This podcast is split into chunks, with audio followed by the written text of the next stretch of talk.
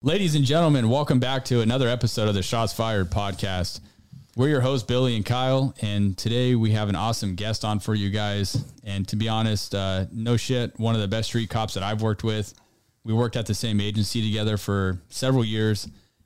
He spent the bulk of his career in the K9 unit serving with me before having to take a medical retirement. I'd like to welcome to the show, Christopher Bosson. And Chris, thanks for coming down here and doing this with us. If you don't mind, why don't you go ahead and tell everybody about where you started, what got you into law enforcement, and how you ended up transitioning to the agency that I currently work at where we work together.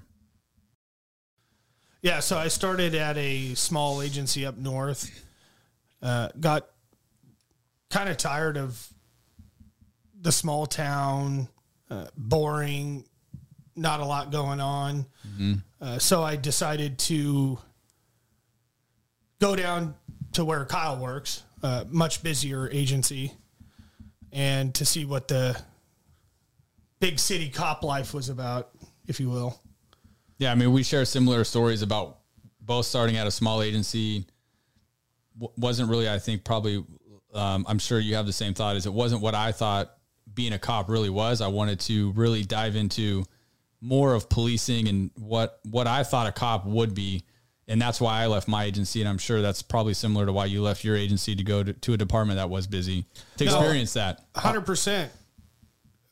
I just think it's funny that for me, so I work for a very large agency, and I look at your guys' agency, and I go, oh, that's a small-town agency. Yeah. I actually do, and I couldn't imagine being small, where you guys do actually have, though, you have big-town crime, but you have a small town agency. It's kind of like you have the best of both worlds is the way I look at it. Well, from like where we came from, to us, it is a bigger agency. You know, where I came from was only about 25 cops. And I'm sure similar to where you came from, probably about the same. Yeah. So where I came from, a little bit smaller actually, than 25. I think it was about 20 sworn, and that's including the chief. I didn't know they had departments that small. That's small. But no, I actually always wanted to work for a larger agency, and I knew that, and I knew that's where I was going to go, so I always kept myself busy. I mean, well, I think that the good thing about a larger department like mine is that your opportunities are huge. Yeah, that's why I left. I could go to, you know, anything. You know, like you guys have done K9 both in your career. And how many K9 officers do you guys have? 5. We have 5 right now. 5, and I think that my department has, if you just talk about apprehension dogs, we have a whole nother area of dogs. But I think we have... But 12 or 15, around 15 or something like that. I think patrol dogs, yeah. I think it's 12. Like, so the opportunities are bigger. Oh, yeah. In the bigger absolutely. And that's why I came down, not solely for that, but also my family's a lot closer to where. Well, I'm retired now, obviously. Maybe not to the guests, but to you guys. Are you originally from here, like this area, or where you, like, I mean, don't tell us, like, I was from my... Yeah, pretty much. I mean, pretty close, you know, like within 30, 40 miles. So this was moving back home. Moving back home, right. Yes. That's a big deal, I think. Yeah, so when Chris got started at the agency that I work at, I was already working there at the time. Both of us were on patrol. I ended up transitioning into the K9 unit in 2014-ish, early 2014. And I want to say it was shortly thereafter that you ended up getting onto the K9 team. Was that something that you always wanted to do? Or when you started at our agency, I don't know. I mean, for me, like where I came from, we didn't have dogs. I never worked around them. I didn't know anything about a K9 unit where I worked up in Grass Valley. And so when I came down to where I'm at now, we had a K9 unit. I didn't know anything about dogs. To be honest with you, I was actually afraid of dogs, and what got me into the K9 unit was I was on a call early on in my FTO period where I saw an apprehension, and right there I was like, that's badass. I'm going to do that job, and that's what got me hooked into K9, and that's when I started going to K9 trainings, putting in the work, and that I knew then that that's what I want to do in my career. It's funny that you brought that up, because in my career, I've looked at the K9 officers, and you brought up that Chris is one of the best, or the best, I don't know, street cop that you've ever met or worked with. Appreciate that. And I haven't worked closely with Chris. I think we probably met on a call or two, maybe, or not. Who knows? But seven. But I find that in my career, what I've noticed is that great street cops go to K9. Yeah, that's true. I mean, is that what drew you to K9? Well, honestly, what drew me to K9 was watching cops as a kid, you know? And I mean, or honestly, I'm not kidding. You know, like, they're always doing fun stuff. And the small agency that I worked for, I asked them about K9 and why they didn't have a K9 unit. They do now. But supposedly they had a dog en route for their K9 unit. They were starting up a K9 unit. He choked on a tennis ball. It's a horrible story. And died. And so I'm not laughing. That's a horrible story. Yeah. No, it's a true story. And so they were, it's a small agency, so funding is, so they were done. Yeah. I mean, it's not like you can like, just, sorry guys, we had a dog en route. He damn fucking choked on a ball and died. We can't afford another one. 100%. What does a dog cost? Like, I have no idea. Well, nowadays, I mean... Yeah, roughly, I mean, I know they can be... 15... 12 grand. 12 to 18,000 is... Yeah, I mean, wow. I would say 15 would be the medium. Yeah, I mean... Yeah, for sure. But no, so pretty much the same thing what Kyle was saying as far as when I got to the agency that I retired from... watching these canines and these handlers in action, and it was just straight up, that is what I'm going to do, period. This looks... Same path as me. Yeah, I mean, that's badass, and I want to do that. When you guys were going through that program, was your canine, was it a senior team? Was it people at the time around for a while? And when I got on the team, it was, yeah. He got on shortly after me. And at the time, yeah, we had, I was the least senior guy on the team, obviously. And then it seemed like probably 6 months after I got on the team, guys started rolling out, promoting. Some got kicked out of the unit for various reasons, but I then became the senior handler. No shit. You were the senior after about 6 months. Yeah, no shit. Way. I became the senior handler, which is very rare. So we'll take that whole senior thing away. Yeah. I became the senior handler very quick. I mean, I really didn't have, I had a mentor on the team, but when he left, I actually kind of had to rely on really myself and then other handlers in the region to network with, one being from your agency. And they helped me out a lot. And then when Chris got on the team, our buddy Nate got on the team. And, you know, Chris has been in a shooting. Nate had been in a shooting with me. I mean, all of us had real credible experience. And when we all got on the team together, I think you would agree that we gelled really well with each other. And it was an awesome team. Yeah. So, I mean, do you want to go into, like, once you got on the K9 team, kind of how your career progressed once you got on the K9 team. And we'll share some fun stories with you guys, some K9 apprehensions. I was on Chris's first dog bite that he had on an apprehension, and roll into how you can tell the guest, you know, when you're a patrol cop, that's one thing. And you do go to these calls, but your role sometimes is a lot smaller. Like, maybe you're a perimeter guy. Like, that's your job, to be a perimeter guy and be a good perimeter guy.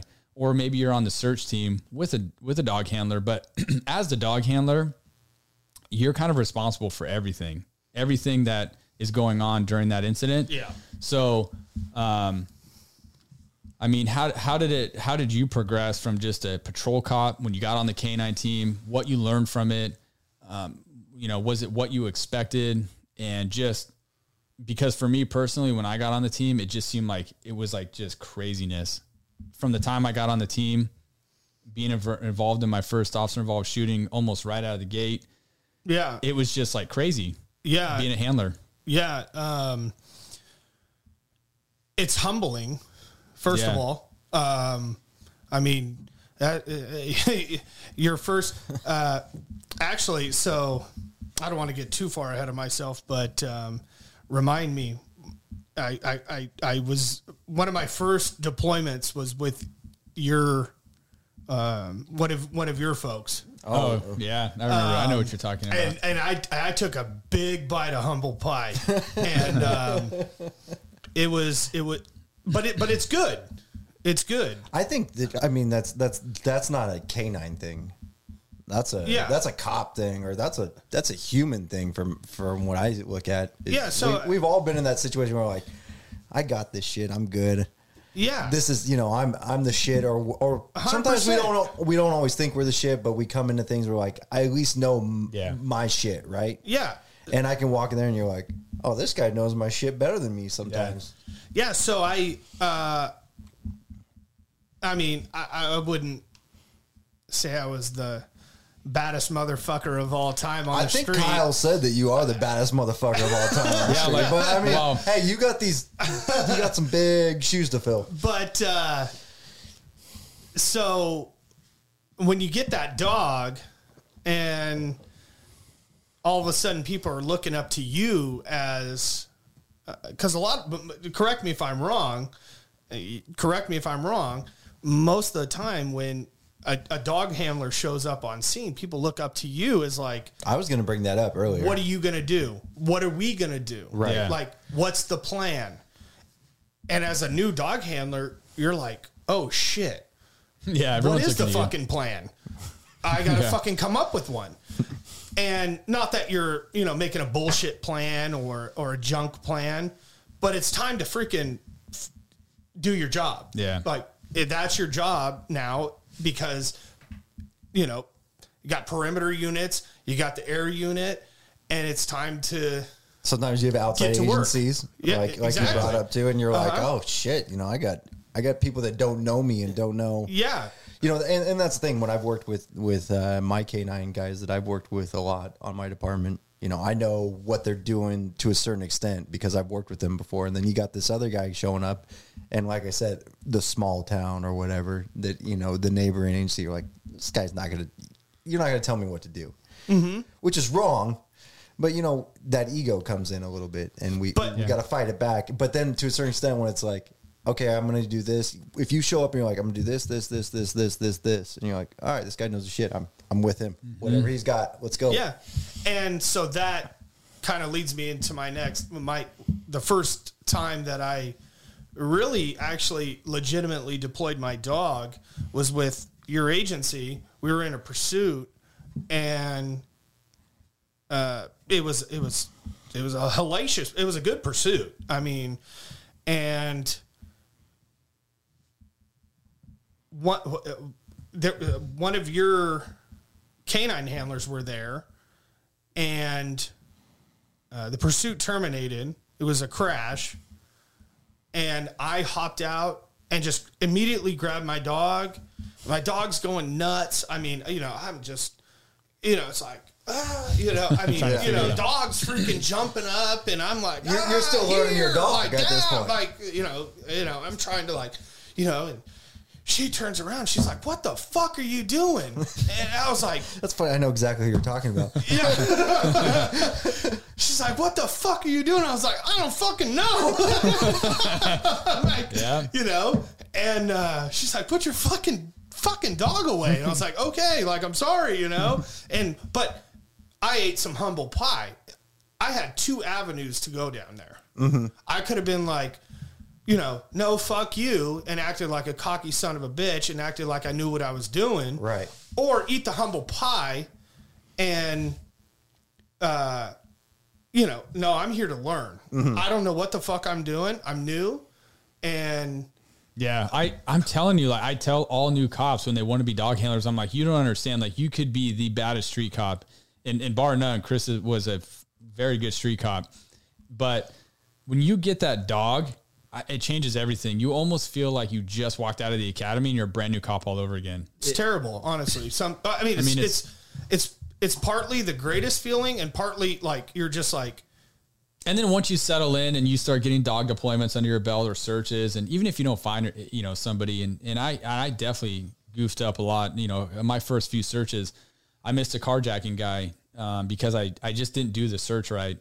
And, you know, so you learn from those, you learn just going out and doing it, whether you find somebody or not, it's different than training and it's real life. You have real cops with you. You're searching for a real bad guy. You don't know where he's at. It's a lot. It's a lot to take in, and people don't realize that when you're looking at a dog handler who shows up. A lot of people think that these dogs are robotic, and you give them a command, and they're just going to instantly go find somebody, and that's just not the way it works. But let me just and I'll end on. I'll leave you're that not alone. Ending. You're talking a ton, buddy. Well, I'll leave that alone in a second. But for people who are listening, who are aspiring dog handlers, new dog handlers, you get one chance, literally one chance to, how do I say it? Show who you are, right? Yeah. Does that make sense? Yeah. So are you talking about once you're a handler or like to become a handler? So like that or like that scenario where I jumped out with my dog and it was technically you guys' pursuit. That was y'all's pursuit. Yeah. And I jumped the gun on that. Mm-hmm. But it was in our city. So, right. You know, where do we... Where's that line drawn? How do I know? And I think there's no rush when you have perimeter units up. There's no rush in that. Start setting up the perimeter. Mm-hmm. There's no rush to jump and get your dog out right now. And especially that leads me to, I'm glad you said that because one of the, and you probably don't know this, but there's a saying in the canine world and it's, one of the worst things that one of the top reasons a dog handler gets killed or a dog gets killed is we call it chasing the bite. Yep. And it is unequivocally the most dangerous thing a dog handler can do. And it's always chasing the bite. And what I mean by that is, and you can contest to this is anything involving a call or a high priority incident. If all you're thinking about as a dog handler is how you're going to get a dog bite out of this call, it's very dangerous because that's all you're thinking about. And you're not thinking about everything else. You're not thinking about the big picture. You're not thinking about at the end of this pursuit, the last thing you should do as a dog handler is just jump out and grab your dog out because what if he jumps out and starts shooting at you, right? So we train ourselves as a good canine handler should be training himself, you know, and I'll use a pursuit as an example because we get into a lot of them at the end of a pursuit, which is the most dangerous part of a pursuit is the end of it. Because now it's like, well, now what's going to happen? He's going to run, he's going to fight it out, or he's going to surrender. Really, to me, there's three things that are going to happen. Yeah. Prepare for violence. And you shouldn't be thinking, well, they're going to surrender now because it's over. What should be going through your head is a gunfight is about to ensue. And you better be jumping out and expecting that, not expecting for him to run or surrender and get your dog out. That's a small example of chasing the bite, but, when you're trying to push the issue so much of trying to get a dog bite, it becomes very dangerous for the handler. It becomes dangerous for all the officers that are there because they're going off of what you're doing and all around. It's just it's a recipe for disaster and we call it chasing the bite. And it's the number one thing that gets dogs and handlers killed. Handlers need to remember you are a police officer, you are a cop before you are a dog handler. Yep. Period. I think that, especially in my career, you always looked towards those handlers. They had a lot of experience. They had a lot of this. So I think that when you come to chasing the bite, like you guys think about or talk about and everything, it's interesting to me because... And we're all guilty of it. Yeah. Well, we're all guilty of it. We're not without sin on that. I think that maybe it's more extreme in canines and chasing the bite is a word, but I think that so many cops have been in a situation where they're just like, see rabbit run, go chase rabbit. Tunnel vision. Kind of. Yeah. It's tunnel vision. It is. But you as know. A dog handler, let's be honest, as a dog handler, like you want really to prove yourself is like, I've got dog bites. Right? How many apprehensions do you have? Or how many dog bites do you have? Mm-hmm. Like that's like the number one question dog handlers ask each other is, oh, how many dog bites do you have? Yeah. So as a new handler, it's like, oh, I got to do this.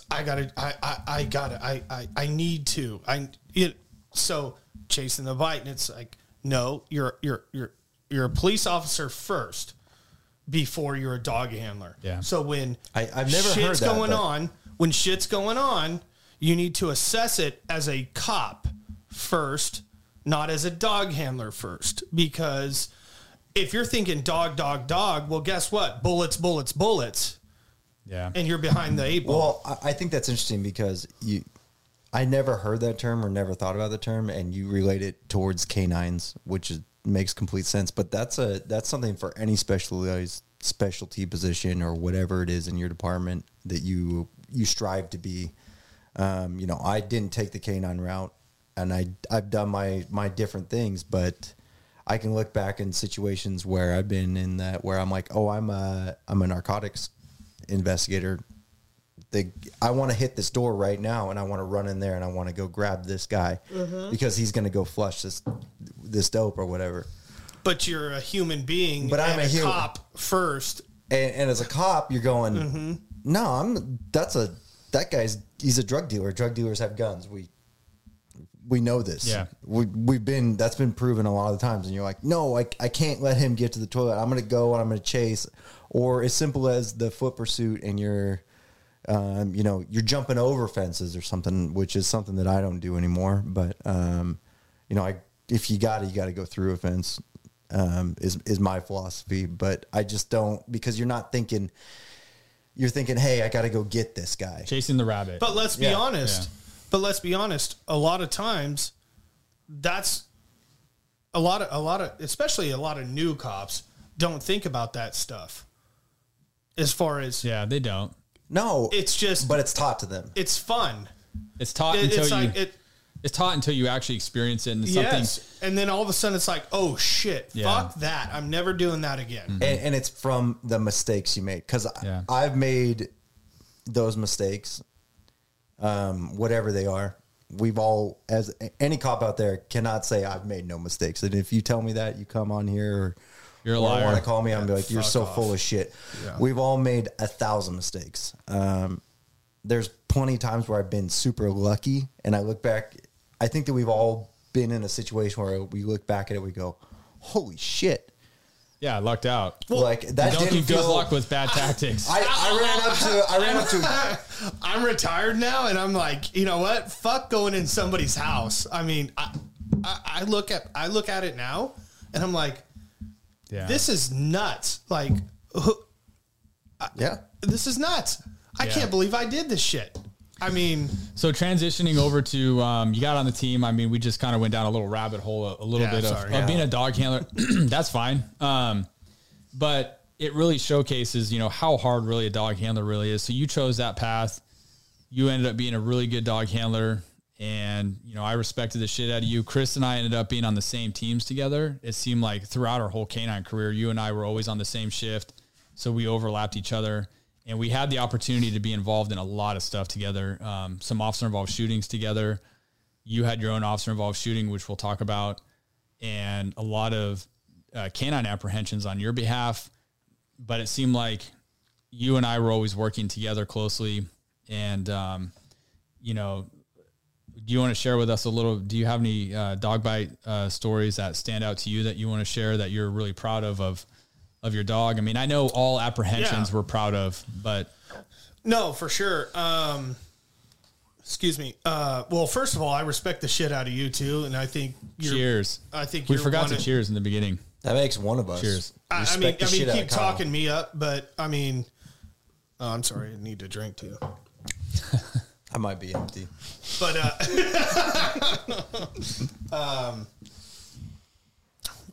so the, first deployment that stands out to me, well, it was my first deployment, so obviously it's going to stand out to me. We were, at an apartment I honestly don't remember exactly the circumstances. I was there with you on that. Yeah, do you remember the circumstances why we were there? Yeah, the guy had a warrant. He had a felony warrant for his arrest, and we were there to check to see if he was there. Yes. So he was a bad guy. He was, yeah. Yeah. Yeah. He had a, okay. Thank you. Mm-hmm. And so, I mean, I was nervous as all get out. I was excited, and we go in there and search the house with the dog. The dog's running around. He's doing his thing, and he keys in on the door, and he starts barking, and I'm like, oh, fuck yeah. Like, he's in there. So, naturally, we have to give more announcements at the door to give old him knock and notice, right? Yes. Yeah. To give him or her the opportunity to surrender. And so, you know, police department, yeah, the whole gamut. And I ended up kicking the door in. Yeah. Which is not a good idea. No. Not while holding the dog. Yeah. Not a good idea. When your dog, to say you're new is an understatement. Okay. So I kicked the door in, and the dog, like, is, I mean, if you've ever seen, you've seen it. I don't know how many times you worked around a dog, but a dog that is that fired up. Is he on lead? Is he on lead or is he off lead? No, he was off. Oh, okay. You had him by the collar. I had him by the collar. Can you just share with everybody real quick what kind of dog you had? It was a German Shepherd. Yeah, German Shepherd. Yes. Just so everybody knows. Yeah. German Shepherd. And so I have him by the collar, and Kyle's there, and literally, like, complete rookie shit going on. I mean, you know, I'm like, fuck, we've all been there. I'm like, fuck this. He's had enough fucking, you know, opportunity. Warnings. Boom. And I blow that fucking door off the hinges, and my dog literally is like damn near jumping up, like, okay, where's he at? And I'm like, there you go. Like, find him.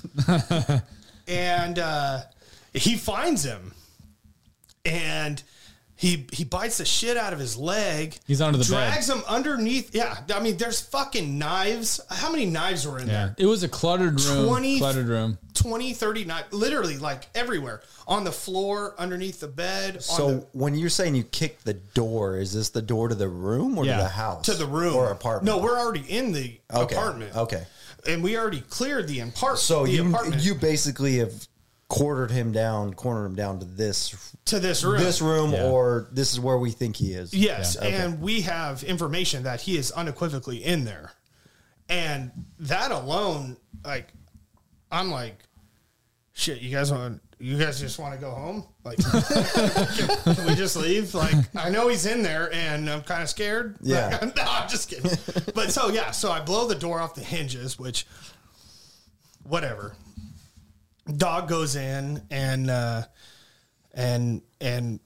goes underneath the bed and bites his leg, and literally drags his ass out from underneath the bed. And it was the coolest thing I've ever seen in my life. I mean, I was like, I fucking did it. Yeah. We did it. Right. I mean, not just me, the dog, my team. I couldn't be more excited. And this was your first apprehension. This was the very first apprehension. Do you always remember the first? Oh yeah. Absolutely. Well, I guess I had questions at the beginning, so not so much, but the call I didn't remember. Well, but you remember that, like, you can picture that. I'm literally looking at it right now. Yeah. I know I'm looking at you, but I'm looking at the bed. I can see it. Oh, you could draw it out right here. For me. 100%. Yeah, you don't forget those. And I mean, you probably know the suspect's name. No, we don't remember that. No, really? No. Oh, should I say it? No. Yeah. Can I say it? Yeah. No, we don't remember. No, but like, you remember that stuff. No, it's funny. So not anything as cool as that. But I remember I got off FTO, and you guys all got off FTO, and I remember the first call I got. I don't remember anything about the call, but I remember the first call, and I remember the general area where it was, because it was a stupid call is what it was. I remember the first guy I arrested. I don't remember the first call. I remember my first traffic stop after I got off FTO, and once again, I'm looking at you, but I'm picturing it. Yeah, yeah. And I literally had to get off the radio because I was like, and now I had done it 100 times on FTO. That's fluid. And all of a sudden I'm by myself and I'm like, oh, I'm just going to run this guy out real quick. And I'm like, that's a funny thing. Not to get too far off. We got to stick to the K9. I got to be a part of this show. Okay. Yeah. No. Go ahead. As a non-K9. No. Go ahead. I remember the first time. We're just saying you're not alone. Guy. Yeah. I'm not the cool K9 handler here. I'm not cool enough. Like the K9 guys. But I remember the first time I got in my pursuit, like the pursuit that's yours, and the first time you're calling it, and you're like, "Fuck, I'm on the radio." This is like and for my department, I don't know if your guys is, if you fuck up on the radio, you sound stupid on the radio, the sergeant's going to be like, nah, let's go ahead and code for this. Yeah. Or you're done. Let's cancel this thing. Yeah. Of course. So you're sitting there and you're like, he turned right. You're like, no, that's a fucking east. You know, you're like, you think about these things. So, but go on. It's funny that the first one is important. You got your first bite. He drags him out from under the bed. I was there with you. I remember being excited for you. And how did it make you feel being a new handler, first apprehension, real life? How did that make you feel? Well, like I'm here, like all the training, everything you did, like paid off. It's paid off. Exactly. Yeah. Like, yeah, not that I've made it or like I'm, but this is why I'm in this position. Mm-hmm. And these dogs have unequivocally saved lives. Oh yeah. And I mean, saved my life. Think about going in there as, a 2-man, 3-man, maybe in that small little room. It wasn't a big room. You're not going to take a team of 6 guys in there. Yeah. Like 3 of us. Yeah. And all of a sudden this guy comes at you with knives. There was knives everywhere. I mean, it was bizarre. Remember that? I think he was like a sword and knife enthusiast or whatever. But yeah, luckily he hadn't armed himself. So yeah, no, it was phenomenal. The dog, it was textbook. Oh wow. Well, I guess nothing's textbook. But I felt like it was textbook. I was so proud of my dog. I was proud of myself. I was proud of Kyle. It was. What did Kyle do to be proud of? Dude, it was emotional support. Oh, okay. I was like, yeah, good job, buddy. Good job, bud. Yeah. I mean, the shit is stressful. The shit is stressful when you are the guy. Like, well, let's be honest. At you. Well, you're the guy no matter, like, as the K9 handler, you're the guy a lot of the time. That's what I'm saying. Let's be honest, too. I mean, the reality is it's not normal to see a dog biting a human being like that. That's not a normal thing to see. And when it's your dog, biting somebody who's screaming, he's in pain. I mean, it's just not normal to see that, so, I mean, it could be a little traumatizing too, to be honest. Well, let me piggyback off that for new handlers. It's time to act when your dog is biting somebody. Yeah. So I froze. Like, I was just in awe. I was like, fuck, it's fucking happening. He's doing it. You want to high five your dog? Like, yeah. Yeah. Well, yeah. And it's like, well, no, you don't get to just watch your dog maul somebody. Like, it's time to freaking go do something. Yeah. Now we got to go get him into custody. Yeah. Yeah. And that's what I was like thanking Kyle. 'Cause Kyle was like, all right, let's go in, 'cause he was more experienced than I was obviously at the time. But that's what I'm saying. Does that make sense? No, totally, dude. I mean, yeah, it is. It's hard to explain unless you've been a dog handler and you've experienced a dog bite or your first dog bite. Like, it's a lot. And he's right. I get it. I'm not as good as you guys. I get it. Hey, there's a lot of things we haven't done that you've done that is badass. So, but yeah, no, that was cool. We all remember our first dog bites. And if anybody's watching this or listening to this, share with us if you want if you can remember your first dog bite, which I'm sure you do. you know, if you felt the same that we did during Chris's, and I felt the same during mine, share that with us. We want to hear it. But yeah, so that was awesome. That was your first dog bite. And funny story about that. Actually, I remember you get the bite. The guy actually kind of fought with us for a little while after being bit. He was a bigger guy. We get him into custody. Our sergeant shows up, other officers show up, and fire is there to treat the suspect. And then, there ended up being a homicide guy barricaded in a car, not far from where we were. And our sergeant's like, go to that. And we're like, on to the next thing, like just immediately following that. And that's why I say, like, as a dog handler, like, you are in the mix all the time. You're going to every critical incident. You may be on a dog bite, and literally we transitioned straight over to a guy barricaded in a car who just killed somebody. I mean, it's crazy. Well, I mean, that's the switch you have to flip. You know, you have to be like, okay, I did my job. Yeah. Let's move on. Let's go. Like, I got my paperwork, which, you know, you got to do your paperwork, right? But then, something can pop off in 2 seconds, and you got to go do it again. But you have to be like, I'm on it. I got it done. Go. Let's start all over. Let's do this thing. And it's probably more important when you make mistakes, because we've all made mistakes, right? And you sit back and you got to go, okay, I've made my mistake. It's done. Let's go on. I still have my job to do. Yeah. Yeah, you can't. And not that you made any mistakes. I'm sure you made little mistakes, but you didn't make any big mistakes. I think you mentioned a few of them. But luckily, when you booted the door off the hinges, the dog didn't jump up and bite your leg off. Me. Yeah, that was a lesson learned. How many times have you guys been bit by your dogs? A lot. Oh, gosh. So it can't count. Real quick. No, not that many, but I mean, it fucking happens. I got bit in the nuts by my dog. I got a story for you.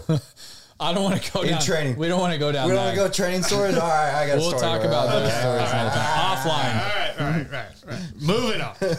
I still have my. So notes. What you're telling us? Yeah. Oh, okay. I was just gonna say. So what you're telling us is you don't have your balls anymore. You got them. Well, no, I didn't have any kids at that time, and I have kids now. So you must have them. So he's got one. Yeah. We know he's got one. Doc, Lance Armstrong has one. Anyways, what's wrong with Lance Armstrong? So American hero. Yeah. Right. All right, cool. So let's transition from that. And then we were kind of talking offline about a couple dog bites that stand out to you. I know, you know, we do work at a busier agency where we are afforded the opportunity to use our dogs a lot, nightly or daily. And between the two of us, I mean, we have a shitload of dog bites and apprehensions, but do you have a couple that stand out to you that you want to share with people about? And really what I mean by that is I know all apprehensions, they stand out to all of us, and all dog handlers will agree that all of them are awesome. They're all badass because we are going after violent criminals. And when your dog does find somebody and does his job, we're stoked. Right. But, you know, maybe a couple that that stood out to you where maybe you didn't trust your dog and the dog ended up leading you to the bad guy where you thought there's no way in hell the guy's over here. And ultimately the dog led you there. Yeah. So there was a robbery at I don't know if it was, I think it was a Walgreens or a CVS, one of those little pharmacy places. And long of the short, we get out there, we got a perimeter. I deploy my dog and I down him, and my dog's a bigger dog. He's not a small mal. Not like Axel. Axel's a smaller shepherd. Yeah, smaller shepherd. Yeah, your dog is bigger. Like some of your, or Dax, yeah. You know, tiny little 40, 50, 60 pound mals. I didn't even know my dog had this in him. So I down him. And you're doing like a yard-to-yard search? Yard-to-yard. Yeah, yard-to-yard.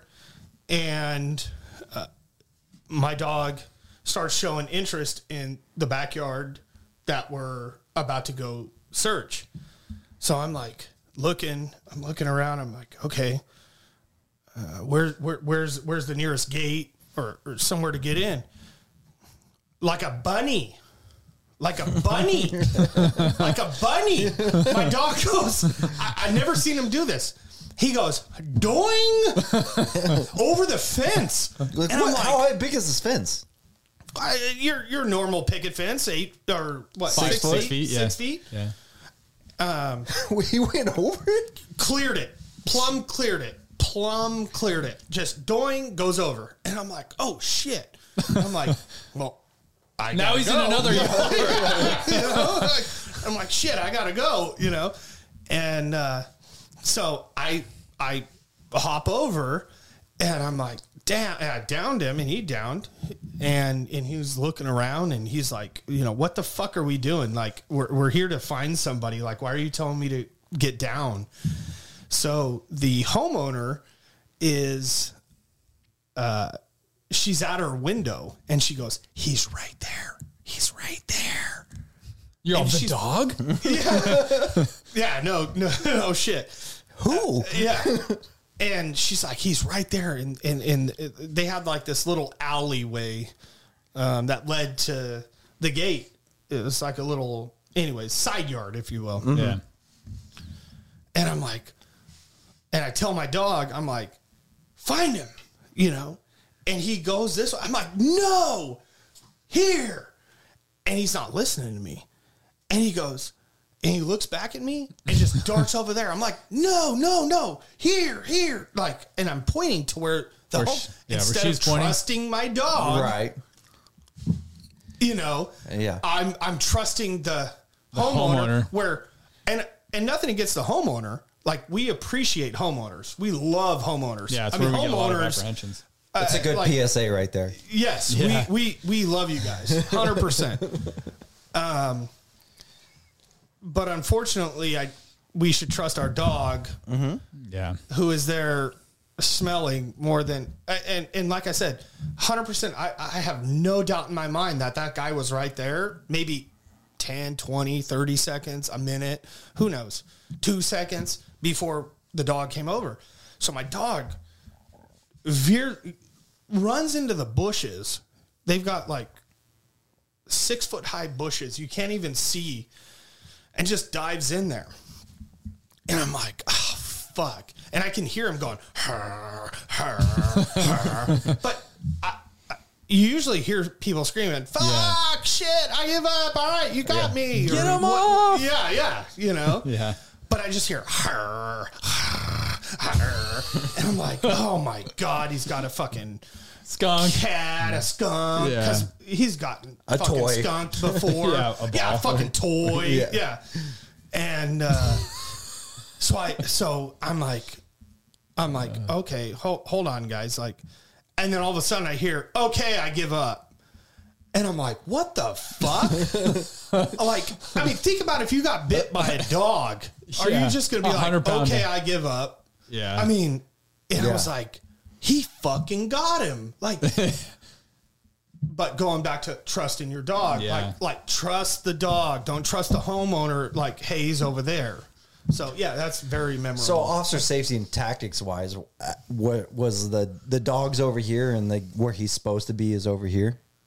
Where the direction the dog was wanting to go was opposite of where the homeowner was pointing. Correct. Where you were trying to get him to go. Complete opposite. Yeah, he was wanting to go that direction. So where the guy was. You're still worried about, because you have actionable.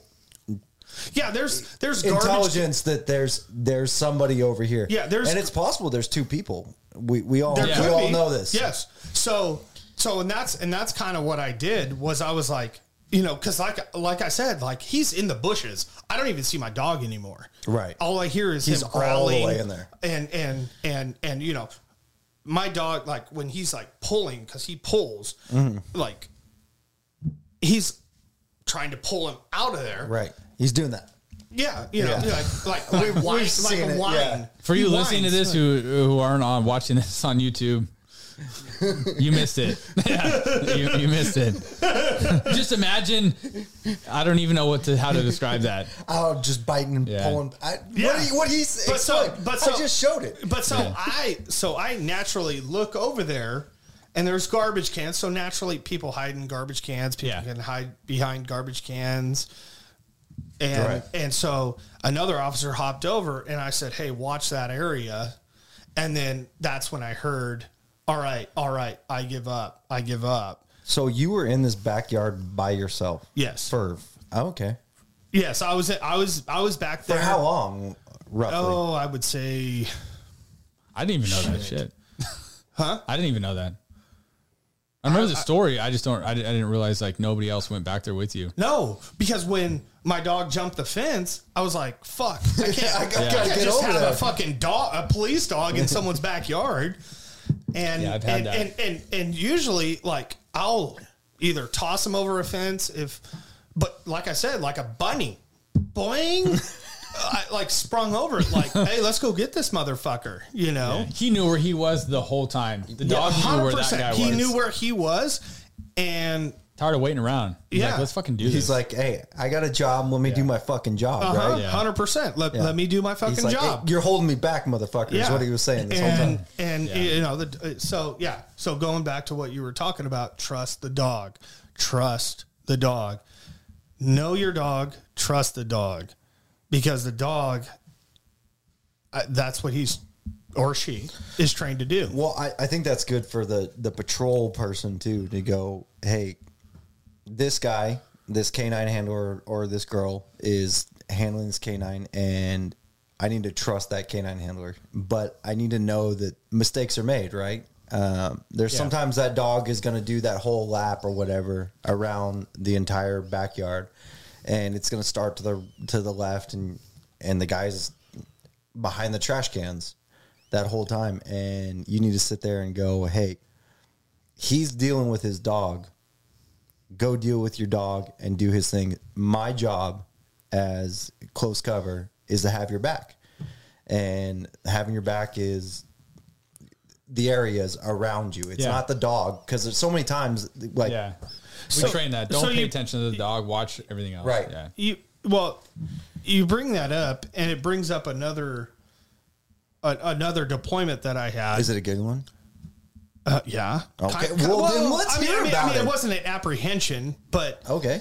It was. We went to assist you guys with a pursuit that a guy threw a couple guns out, and just two. That's yeah.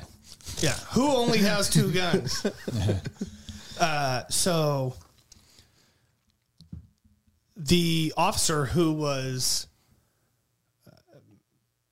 my cover, if you will. Okay. And I use cover because we're searching for an armed suspect. Well, he threw the guns away. Oh, yeah, he has no guns. Never mind. I'm sorry. Unarmed. Unarmed. I apologize. He's unarmed. He threw the guns out. Yeah. And we're searching, and I have to tell this officer, hey, we're searching for it. Like, I'm looking at the dog. Like, you're my cover. Yeah. Please. Get your gun out. I mean, you guys laugh. This shit's fucking real. Like this is. I mean, yes, it's funny now after the fact. Now, but now. It's like, hey, you wanted to come out here to help me. We're out of our area. Yo, could you get your pistol out? No, 100%. I said, get your fucking gun out, dude. We're searching for somebody with a gun, and he literally said, well, I thought he threw it. Well, no, he threw two. Now I'm the asshole, right? So, so fast forward. No, but that's dumb. This motherfucker. We found this motherfucker in a backyard with a fucking 30-30 in his mouth. No, I remember that story. You remember that? I remember you telling me that. Yeah. So. Yeah, you round the corner and the guy's got a rifle in his mouth. I guess he didn't throw all the guns out, did he? Yeah, well, that's 30-30 is a big gun. It's kind of hard to throw out. Holy shit! That's when your butthole goes from about that big to fucking tight real quick. You're like, oh shit. Yeah. Well, not to get into stories too much, but there was a story not that long ago where I chased a guy. I don't have a dog. I'm not cool like you guys. So I had to actually run and chase him. Dumb. You know, I had to do the work. I didn't have this dog to do the work for me. But were you running on all fours? Yeah, I run on all fours sometimes, but you know. But the moral of the story is once I get up to this guy and we get the guy, sure enough, a pistol in his waistband. And you never, and you know, you guys know, and I don't know if all you guys know, when you run, like me, when I'm running after somebody, like an actual foot pursuit, I'll holster my gun for several reasons. I can run faster, and it's just, it's natural. This is going everywhere. I'm left-handed, just so you know, but this is going everywhere. Weirdo. I don't need it going everywhere. Right. We need to be in charge of what our gun's doing. So, oh yeah, you know, you do that and you're like, well, all this guy has to do is this.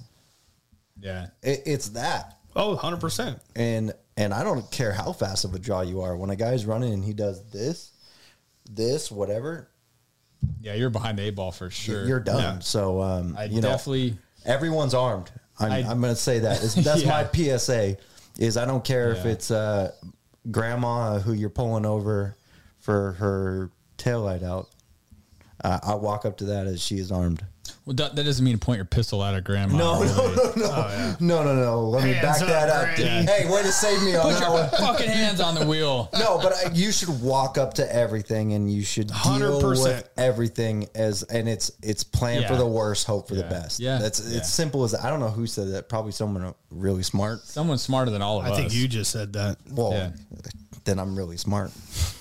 Yeah, no, seriously. I mean, I always use the phrase like, when people get complacent in this job, which we all do at some point, but you know, you do have to put yourself in check or put your partners in check. Like what causes complacency is, to me, is one word, and it's success.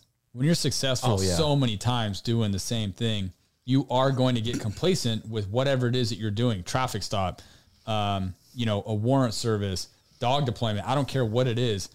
When you are successful so many times doing those things, you're going to get complacent. And goddamn, the one time that, you know, shit goes sideways, that's not the time that you want to be behind the eight ball, because you're fucked. I mean, well, so, you know, my stupid statistics. Remember when I put them on the board at the college? Yeah. Well, they say like, you know, 99% of cops never have to pull their gun and shoot anybody on duty or anything like that. Well, okay, that may be the statistics, but where do those statistics lie? Are they with you? Are they with, you know, some parish in Louisiana? No, or, right. I mean, when it happens to you, guess what? It's 100%. Yeah. It's not 1% for you. It's 100%. So I want to hear a little bit more about, you guys have both been in instances where the guy was armed or the guy was an actual threat to you guys, whereas we've all gone into it where this guy's a threat to me, right? Hopefully we've all gone into that on pretty much, and I will say probably 90% of the time I've done that on serious things. There's been times where I've been very complacent because of what Kyle talks about, but you guys were in that instance. I have not been in that extreme situation. So I would like to hear more about, for instance, no one cares about Kyle, but let's hear about hearing my stories. Let's hear about your most extreme then, to get to move on. Okay. So, that was, 2014. You're shooting? Yeah. Yeah, I think so.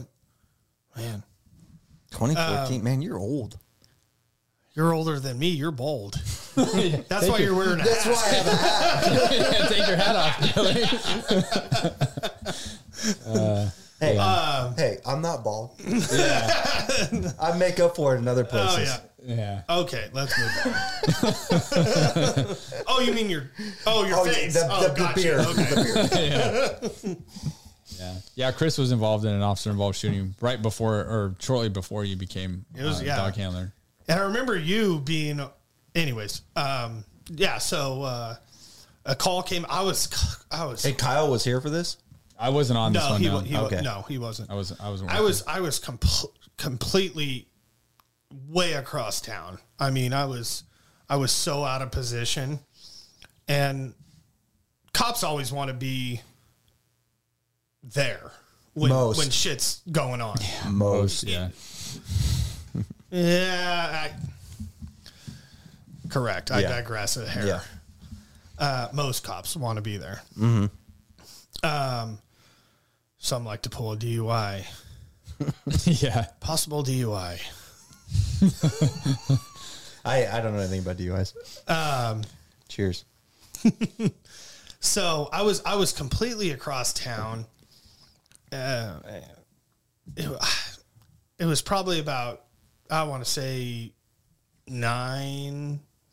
So PM, there was a lot of traffic. Yeah, 9 p.m. Yes. Okay. Yeah. Thank you. We're graveyard cops. Damn it. Talk about a.m. So I'm like, fuck, I'm never going to get there. But the call came out, and it was at a 7-Eleven, and they said that a guy was beating his girlfriend, a woman. Significant other, or whatever it is. A woman. Potential domestic violence. Yes. With a tire iron. I'm like, oh, shit. Like, beating her with a fucking tire iron? Like, god dang. And so I clear where I'm at, because I'm kind of doing nothing over there. And I fucking race across town. And they're like, oh, yeah, he's fucking running. He... Old Dave is good buddy of mine. Dave Neer freaking takes off running after him. Says the guy noses into a curb. He's on a bike. Okay. He's like scootering, trying to get away. Hits the curb, does a front flip, lands on his feet. Oh, I shit you not. Lands on his feet like a fucking gazelle circus. Yeah. Circus shit, and fucking takes off running. I'm like, oh, fuck. That sounded kind of cool. And, did you put this out on the radio? Oh, 100%. Oh, wow. And he's like, yeah, he's heading towards, wherever he was heading towards. And... so I show up, and they're like, "Hey, can you take a perimeter position over here?" And I'm like, "Fuck, fuck a perimeter position." Yeah. Like, let's go get this motherfucker. Right. So I take my stupid ass perimeter position, and I shouldn't say stupid ass perimeter position, because they are important, very important, and I'm getting towards that. Yeah, it's important. And real quick, you were brand new, right? You were brand new at the. You weren't there for very long. I was there for not even a year, maybe a year. Okay, yeah. So not very long. But you had some salt. We'll say it from your other department. Yeah, yeah. I mean, I had some time. Some stuff, yeah, like not. I wouldn't say I was, a fucking, Anyways, yeah. So, I fucking get my rifle and. Like every other fucking cop on a fucking perimeter position, fucking bullshit. I could be freaking doing this, that, and the other. And all of a sudden, they're like, oh, yeah, you just hopped here. And now we get the helicopter up, y'all's helicopter. And I'm like, okay, like shit's fucking getting cool. And he freaking hops out into the middle of a fucking field. Wide open. You guys were at an elementary school, right? Yeah, it was a school. Yeah. And it's a big fucking yard. Mm-hmm. I shouldn't say yard, like play yard, like where like a playground. Is that the word we're looking for? There was a playground. Okay. Yeah, we know what you're talking about. Yeah. Like open courtyard area. So this guy, an officer says, hey, he's reaching into his shirt or his jacket or something like that. He's not listening to commands. He keeps reaching. I'm like, okay, whatever. And that, but that heightens your senses a little bit. Oh, 100%. Right. Absolutely. And now it's like, okay, fuck, you know, like what's he reaching for? Mm-hmm. And, he gets out in the middle. I mean, it's like a fucking football field, like the size of this yard.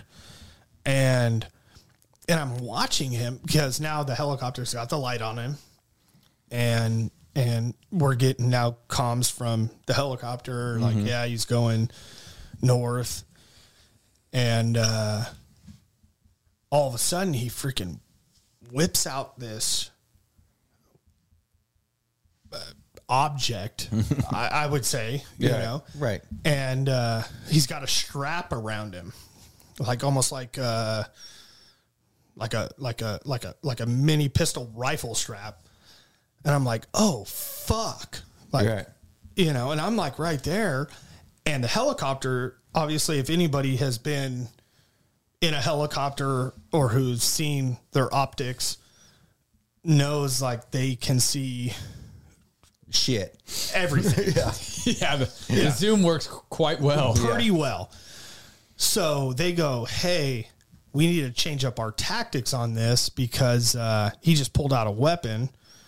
And then all of a sudden, it was the most bizarre thing I've ever seen in my life. Well, all right. Maybe not the most. yeah. I've been to Vegas. Ooh, yeah. yeah. But he starts... He takes this thing out of his freaking waistband. He's got this strap around him, and he pulls it out like this, and he just does this like slow Groucho walk, like in the almost middle. Like War Train. 100%. Yeah. And I've got my rifle. And for people that are listening to this, yeah, not watching. Hands out, like hands out, hands out, like he's holding a gun. Oh, 100%. And I'm like, oh fuck. And I'm probably about 80 yards, 60 yards maybe, somewhere around there, on the sidewalk in my dumbass perimeter position. And I'm like, I'm gonna shoot this motherfucker right here. Like, you know, I mean, the helicopter already said he's got a gun. Right. You know, and... So all of a sudden he puts it down and takes off running towards the school. And there was another officer in tow and starts running after him. And so I watch suspects start running and officer pursuing. And so,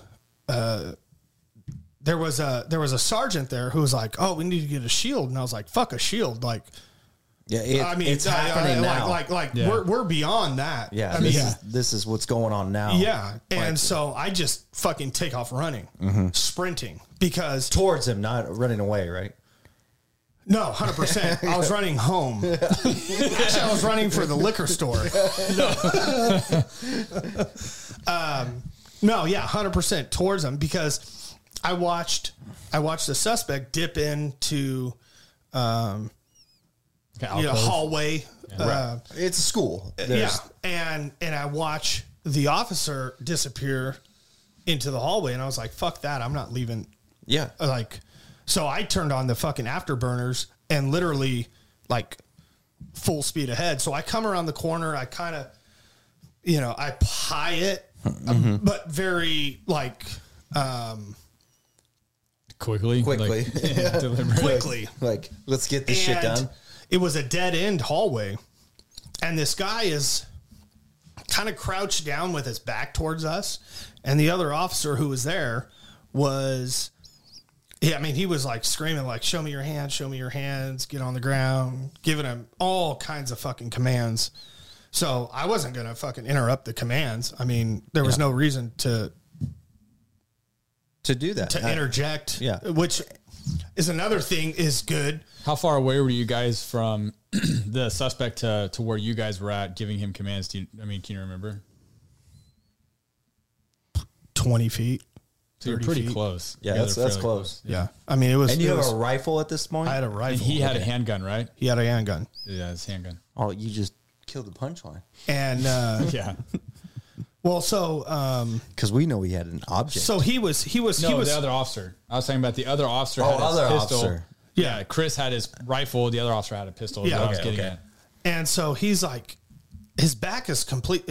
His back was completely towards us, like just, and he was crouched down. And the other officer was like I said, show me your hands, get on the fucking ground, blah, blah, blah, blah. He's crouched down, and you can see by... Oh, no. He's I mean, down. You can't see his hands, but you know that they're up. Yeah. Which is abnormal, right? We can all admit to that. Oh, yeah. Oh, yeah, for sure. And, like, you don't sit there crouched down like this. No. Yeah, and I think he was... I don't know if he was mustering up courage. I mean, he's no longer with us, so there's no way to ask him. But right. So he it could have been a couple seconds. It could have been freaking a half an hour. I don't know. Like it wasn't a half an hour, but right. He freaking all of a sudden jumps up and punches out towards us. And I mean, we let him fly, like, and put him down. And then what happened after you guys, because I've obviously had this conversation with you before about... And I haven't. Yeah, so I don't know. When the shooting started, you guys obviously shot him. What happened after that? I remember you telling me, like, you fell backward. Yeah, so... Thinking you were shot. So I start shooting, naturally. Well, I hope it would be naturally for most. Isn't, but yeah, go ahead. But so I'm shooting and I saw him go down and I fell back on my back. And I was like, oh, motherfucker, I just got shot. God damn it, it fucking happened, you know? Yeah. And I mean, because nobody thinks they're ever going to get shot. Everybody knows it's a possibility. Oh, we're all superheroes in our own mind, right? Until it happens. And so I'm like, I'm laying there on the ground on my back. And I'm like, fuck. And shit starts going through my mind, you know, because I was about to propose to my wife. Or, well, now wife. Yeah. That'd be weird to propose to your actual wife, but yeah. Go ahead. But you know what I'm saying. Yeah. To my fiance. Girlfriend. Yeah, she was your girlfriend. Shit. Hey, how many people did you propose to? This is water in here, guys. Yeah, no. So honestly though, true story. Yeah. I mean, shit starts going through. Like, yeah. Fuck, I never got a chance to propose to her. Like, this is fast. Like this. Oh, dude. Yeah. Milliseconds. Right. I mean, milliseconds. Yeah. You know, like, and so I'm down on my back and I go to get up and sergeant like sees me getting up. He goes, no, stay down. I'm like, fuck that. Like, yeah. I mean, this guy's got a fucking gun. Like, I'm getting the fuck out of here, you know? Right. So I get up and everybody's like stacked up on a big fucking tree, like good cover. And another sergeant's like, hey, I see the top to the slide of the gun. And I borderline go into, I wouldn't call it a panic attack, but like, I was like short of breath. You know, I still didn't know if I was shot. I didn't know what the fuck happened because like, you know I fucking was shooting. Mm-hmm. I know there was another officer shooting. And you heard gunfire. Yeah, obviously. A ton of gunfire. Right. And so I, like, they're dealing with him and fighting with him on the ground. And I was like, this motherfucker just tried to kill us. And I fucking missed. Mm-hmm. You know? Like, I was pissed.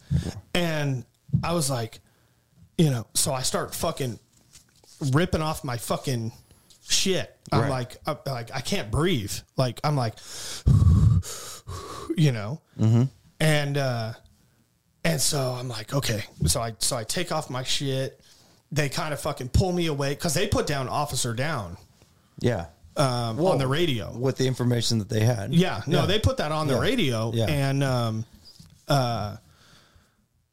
so they freaking pull me aside and everything, and I'm like pulling off my shit, and I pull off my vest, like I'm like, okay, you're doing the old. Oh yeah, no, yeah.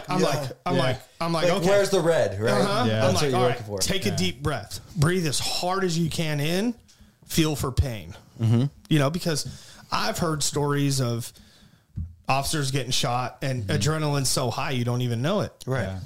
And so I pull off my vest and shit, and I'm like, okay, no pain. Okay, I can actually breathe. Right. Okay, this is just adrenaline. Mm-hmm. I don't see, I don't feel, you know, and I obviously, for y'all, I wasn't shot. So yeah, that was, yeah, I mean, it's like, I know what you're talking about, and it's fucking crazy. Like, hear from somebody else's perspective of, you know, when you're involved in a shooting like that, and like you do, you know, you think you're being shot, or when bullets are flying, I don't give a fuck who you are. Like that is scary. It's scary. They're real bullets. They will kill you. You know, people don't get that until it happens to them, and it will change your whole life. I mean, it'll change your perspective on everything, and especially in law enforcement. But yeah, I mean, that's a fucking wild story. Can you talk about like when you got brought back to the station? Because we all know that, like, if you're involved in a shooting, right, you're not allowed to talk to anybody. You get kind of sequestered from everybody. But can you talk a little bit about when you got brought back to the station? You're really by yourself, buddied up with one other guy, and you, because if I remember correctly, you didn't know that guy he ultimately died from being shot. Yeah. You didn't know that at the time until you got back to the station. And can you hear that? Was he armed? I didn't know that he was dead because he was fighting. When I got whisked away, he was fighting. Unbeknownst to me, I shot him in the face with a AR-15. But he was still fighting. Yeah. And I mean naturally, if somebody that you genuinely believe is trying to kill you, and you don't kill them. Mm-hmm. I hope, I mean, I'm not proud or glad of killing somebody or anything like that. That's not what I'm getting at. Right. But in that little instance of that mini war, or whatever you want to call it, whatever the fuck you want to call it, I don't care.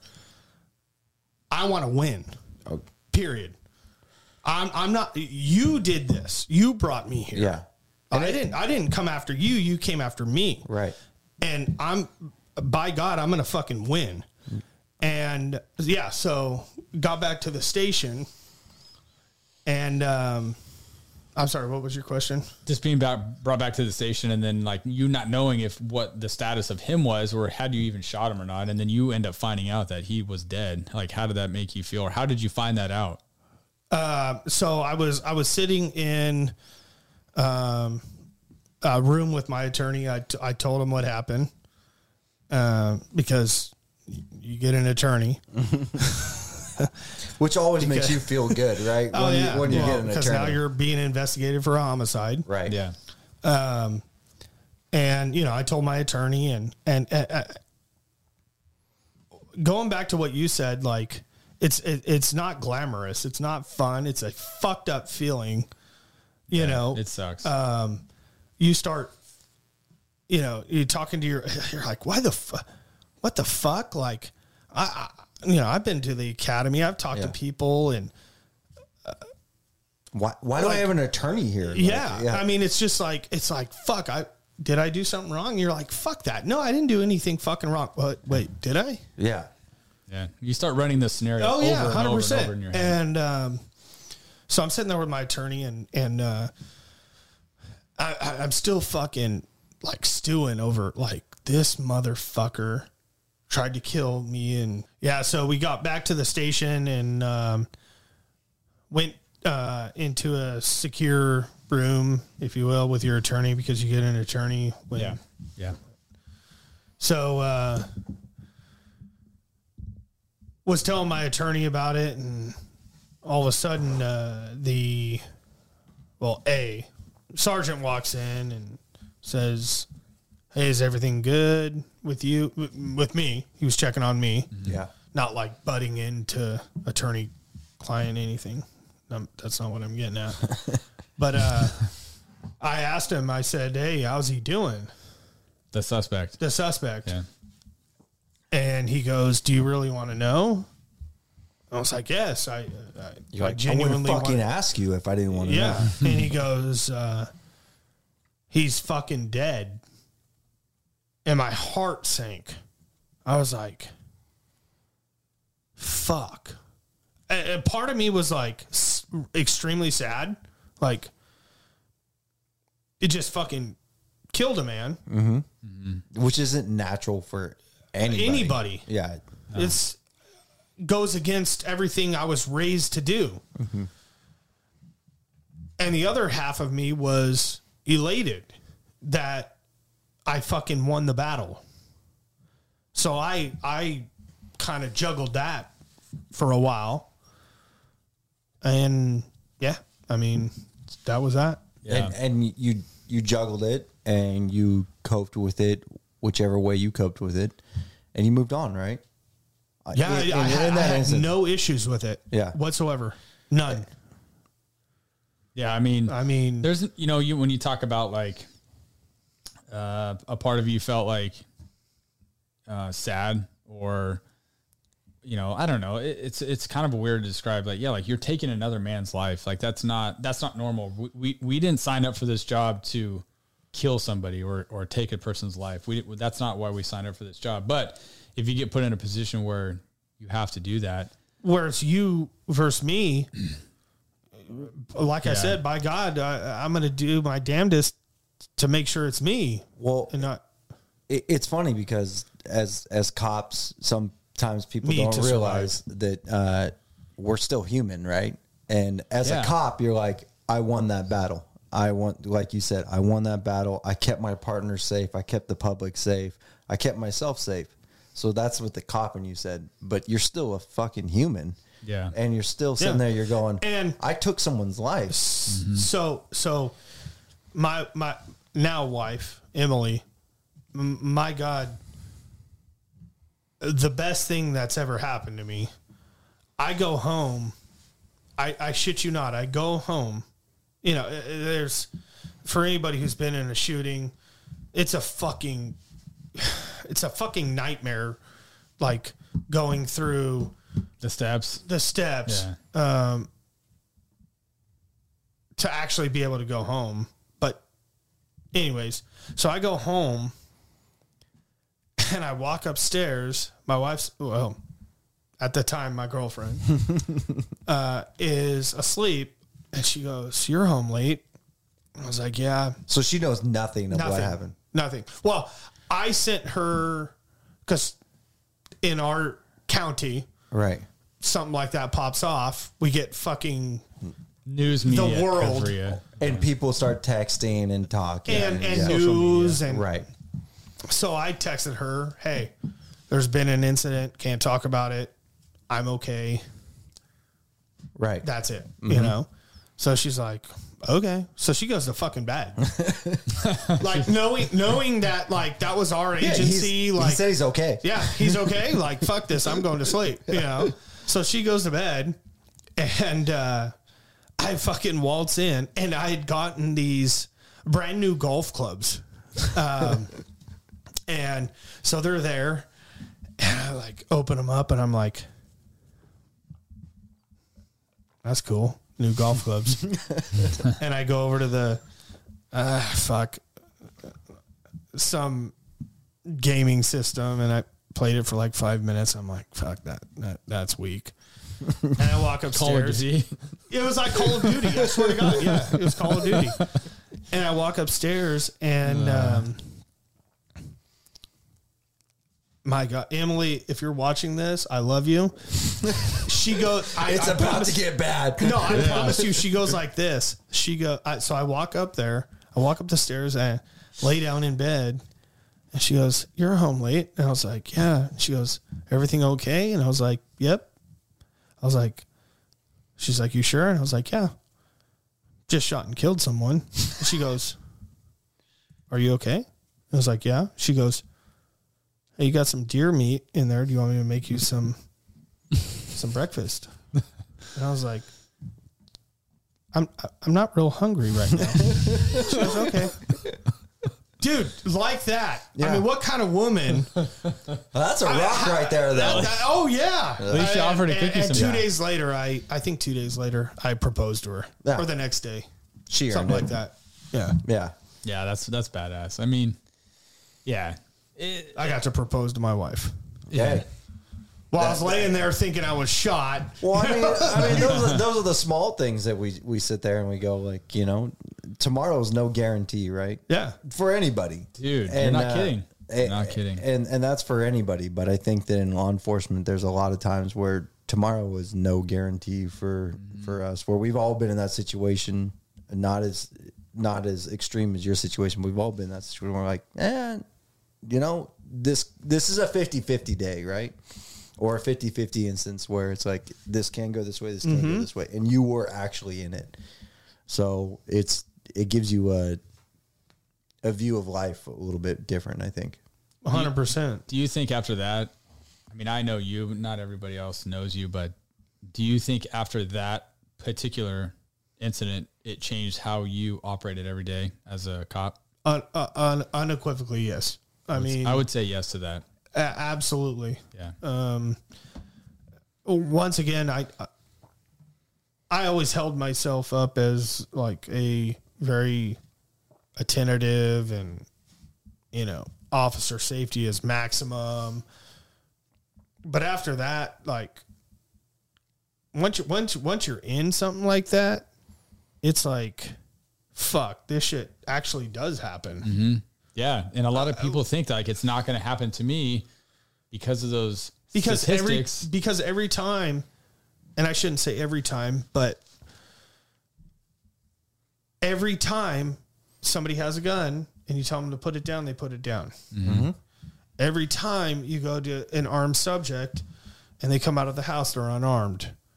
And I use every time, like, you know, every majority. Every time that somebody who has not been in that, that's how it's ended up. Right, and so you hear that and you're like, ah, fuck, another one of these. Mm-hmm. Like, no big deal. They give up until they start fucking lasering you. Yeah. You know? Well, Kyle brought up the complacency thing yeah, I mean, that's how, to me, that's how it starts. But it's super easy to do. Like, we've all done it, I think. Oh, right? I know I have. I've been complacent. I've been like, hey, absolutely. Yeah, whatever. You know, I don't know. I just try to remind, you know, guys and like, again, going back to like the class that I do, like the number one thing I say is not only the complacency thing and how people get complacent is by being successful, but it takes one fucking time, one person, one bad guy to not want to go with the program in your 30-year career, 20-year career, however long you're a cop, but it takes one time for one person to not want to go with the program that has it in their mind to want to kill you. Well, and back to what I was saying about statistics, you know, when in the academy, you're taught statistics, you know, the statistics say that you should, you know, if you were planning on being in a shooting or whatever, you might as well leave your gun at home and your body armor in the locker, you know, statistic. Right. But where are the statistics at? Yeah. When it happens, I mean, and Chris, does that make sense? What I'm saying? No, it makes complete sense. So why are we teaching that? Like, why are we teaching statistics? Fuck statistics. Well, because when statistics come home to roost, and you can look at size of the department doesn't matter. No, fuck no. In my opinion, it doesn't matter. Nope. So you guys and you work bring up a good point there. You guys work for a department that's substantially, like, extremely smaller than my department. Yes, and that doesn't. We're hearing it. Me, who I don't have the long illustrious career that these guys have, But I haven't been in the, I haven't been in any shootings. I've been in my fair share of extreme situations, but it doesn't matter is what I'm saying is we can look at statistics and you'd be like a department of, what do you guys, 100? Yeah, we have like 100 sworn probably. Yeah. So it's or not very what big. You guys did have. 100 sworn, and my department's over 1,000, right? So we're at least 10 times, probably closer to 15 to 20 times bigger, right? Yeah. It doesn't matter though. No, because there's this line, and you guys can't really see this that well, but there's this line, and that's the line. That's you're on this side, you're in your guys' department, you're on this side, you're in my department. It doesn't matter though, that it's not like these people go, oh no, I'm not going over there. That's a different department. Disaster can strike anywhere, anytime, any place. It doesn't fucking matter. And you know, goddamn, like I tell a lot of guys that. Small agencies who really, man, tactics at smaller agencies are shit. They get shitty training because bad things don't generally happen at smaller departments until they do. And usually it goes to shit. But to me, those are the ones that the ones at smaller agencies are the ones I actually need to train harder and more for those types of incidences. Oh, yeah. Because 100%. And going back to what you were saying, it's not like when the majority of officers who are killed in the line of duty, it's not like LAPD, NYPD, it's small departments, Miami, like, right. You know, I mean, a lot of officers who are getting killed are not in big, giant cities. Mm-hmm. So do not sit back on your heels and think, because I work in a small agency or in a rural county or in a rural police department, you know, oh no, that only happens in big cities. That's bullshit. And you start thinking like that, you're going to get caught on your heels and you're going to fucking, you're going to get caught. That brings up a thought that I had of, you know, like me, I haven't been in your guys' situation, but I have been around a lot of people, including you two. But we learn from the mistakes that all of us have done too. Well, that's where that comes from. That's where policy and SOP comes from. Is unfortunately standard operating procedure for those that don't know the SOP. Yeah. Yeah. Well, that's essentially where that comes from. Is the folks. The men and women who've given their lives, you know, so we can learn from it. And I don't know. I don't know if you guys, I don't think you guys never lost an officer in your department, right? No, we haven't. We had an officer get shot, and that's awesome. But we've never had an officer get killed. No. And I know from my experience in my career, I have had several officers in my department that have been killed in the line of duty. And one of them was a friend of mine, and that shit hits you. Like, you know, I look at you guys who've been in it, and that shit hits you too. So while I can't say I've been the badass that you guys have, but on the backside, you sit there and you think about that shit like all the time. You walk up to calls and everything, and you learn from those things. Good and bad that all the officers did on those situations, which we can always sit back and we can go, oh, you could have done this, you could have done this, you could have done that. But sometimes there's times I know of officers who couldn't do anything. Everything has been right. Yep. I mean, some most recent officers killed. Yeah.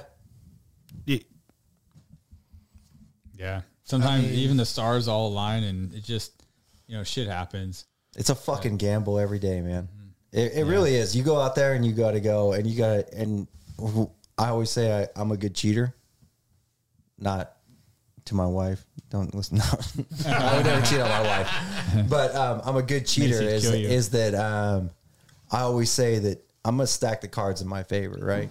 Yeah. So how am I gonna cheat? How am I gonna cheat? I'm gonna cheat the best way that I can, and I will fucking cheat in this career all day long if it means my life. And that silly little story, but like just the other night we were out, I don't know, an officer contacted somebody and he's sitting there, whatever, he's on probation, he's searching his car, and like like three of us were there, and he's like, oh, you got to have three cops on. And I'm like, one guy, right? And I'm like, yeah, we fucking do. Yeah. Right? Like, number one, we don't know you, and I don't know your capabilities, but do you think that we want to, we don't fight fair? No, we don't claim to fight fair. No. Because we don't have to.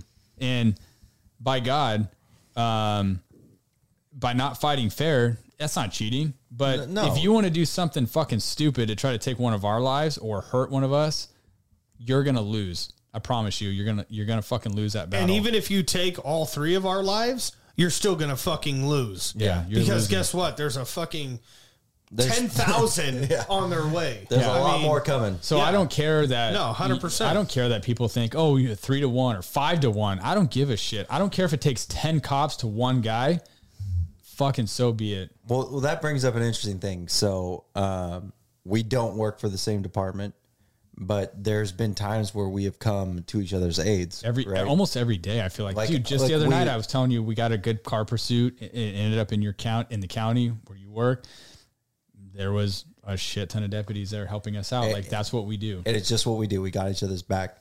There's one instance that I was thinking of, and it actually started as a call to my department, but it ended up as a call for you guys because the suspect lived or was supposed to live in your guys' agency.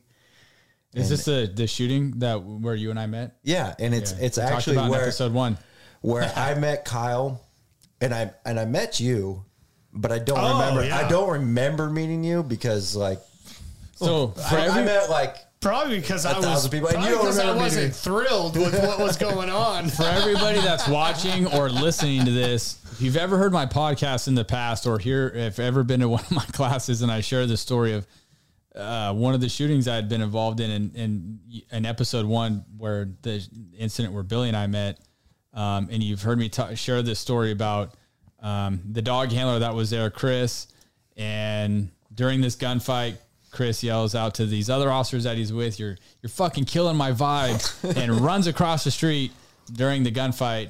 This is him in the flesh. Wave to everybody, say hi.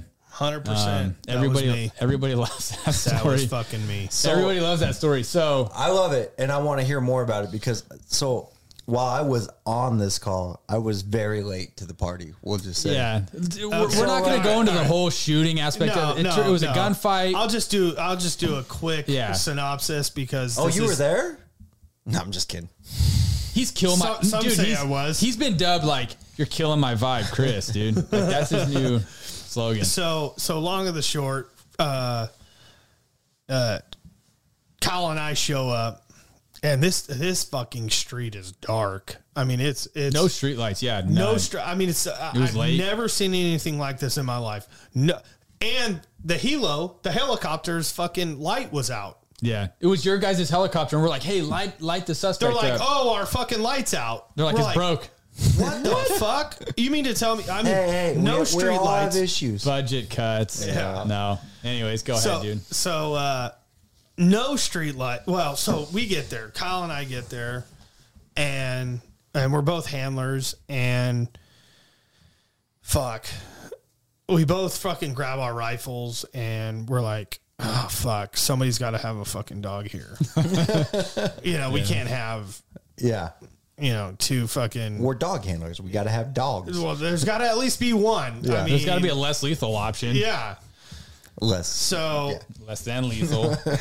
So we usually go back and forth on deployments, and Kyle had the last deployment. So it was my turn to deploy. So I deployed my dog, and we start making our way up the road, up the street. And it's fucking, there's no way to fucking explain how dark this road was. Close your eyes, and that's how dark it was. Oh. There was nothing. Yeah, it was dark. I mean, it was after the fact. Yeah. So it was dark. How dark you're talking about, but it was dark. It eerie was bizarre. Dark. It was bizarre. Yeah, anyways, it was weird. I feel like I fucking hammered that home how dark it was.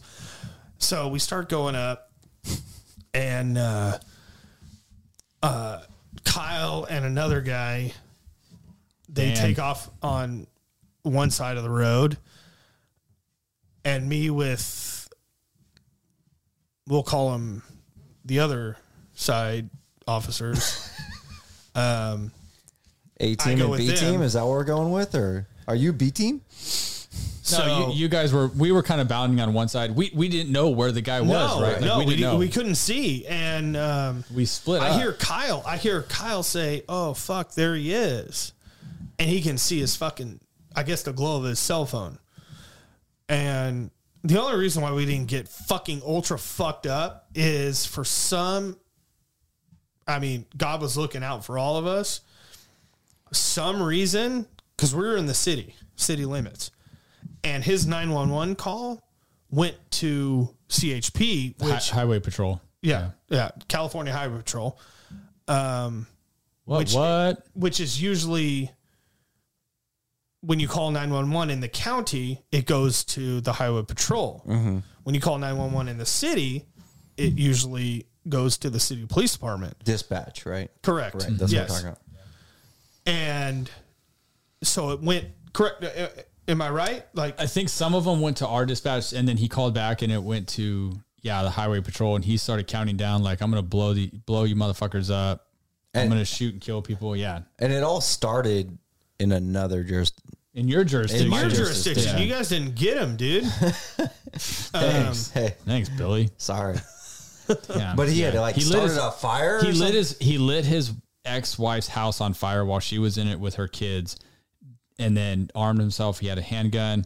He made his own bombs and went back to his house, set some explosives up in the driveway, and had the gun and was ready to rock and roll. Yeah. Like that's so that's his brother actually called. His twin brother called and said, hey, my brother's got a gun. He's got bombs. He's looking to ambush you guys essentially. And fucking, I'm out of here. Yeah, he was like, I'm out of here. I don't want to die. Yeah. And I vaguely remember some of that.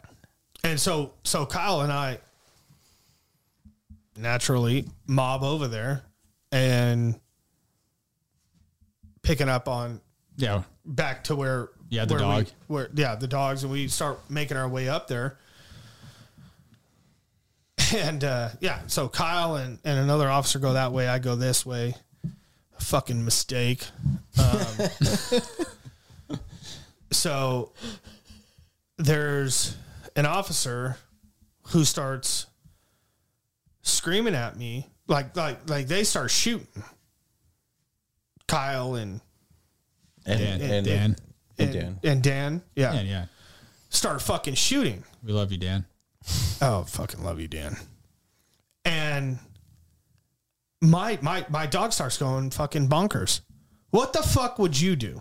Would you just be chill? Like, hey, shooting's going on. Yeah, no big deal. No, I mean, I hope not. My dog's fucking going fucking ballistic. He's fucking barking. He's ready to fucking go. Yeah.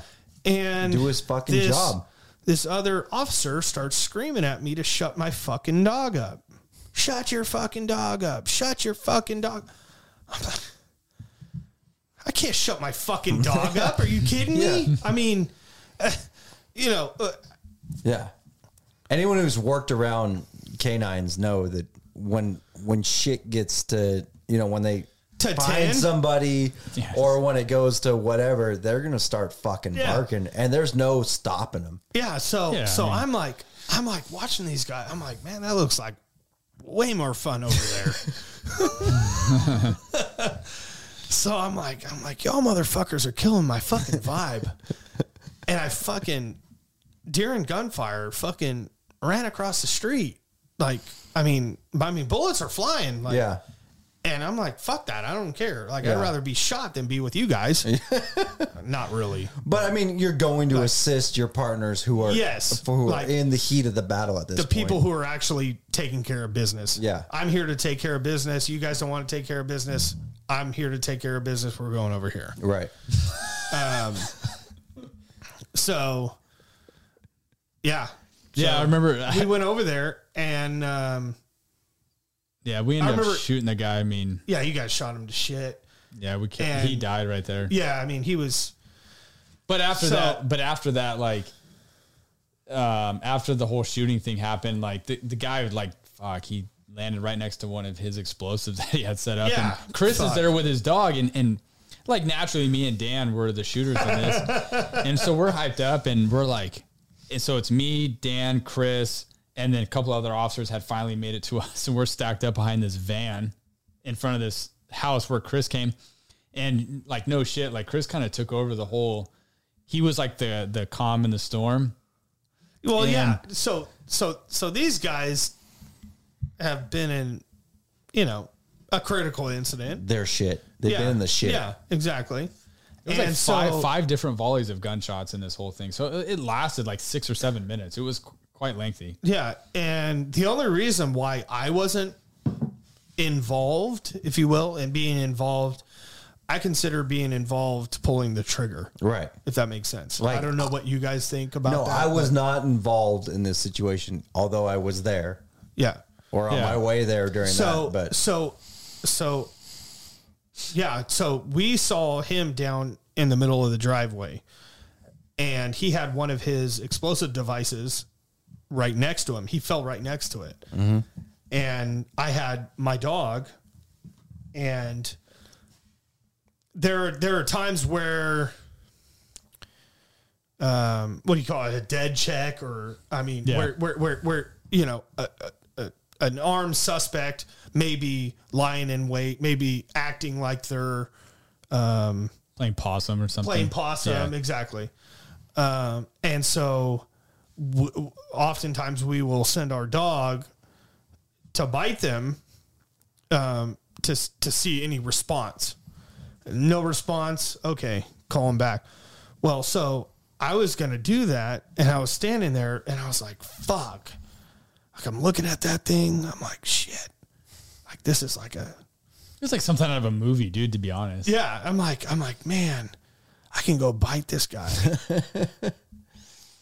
And I'm looking at the fucking bomb.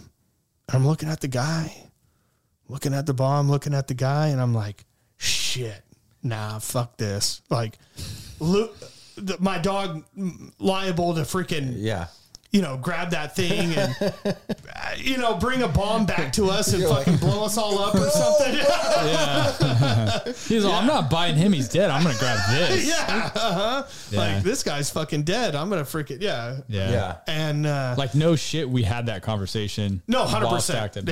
That was literally. He made the call. Yeah. Chris made the call. Hey. Yeah. I was like, you know what, guys, this is way above our pay grade. We need to call in the cool guys, the fucking EOD to come. Oh yeah.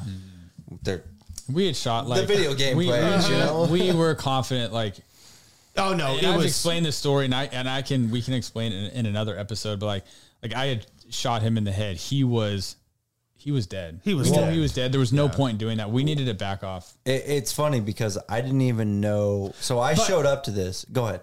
Well, no, I was just going to say, you know,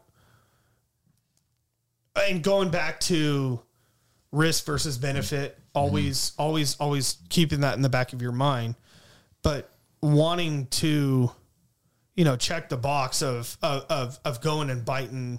It's almost like chasing the bite. Yes, 100%. To a certain extent, right? Chasing the bite. Right. Yep. But being a more experienced handler, like, it's not worth it because I don't know what kind of device that is. You know, if he knocks it over, is it going to go? Yeah. You know, is he going to look at it? No idea. We had no idea what it was. He had poured gas all over it. Like, and EOD ended up saying that if he had detonated that we would have been looking at some fucking seriously injured or killed police officers. Right.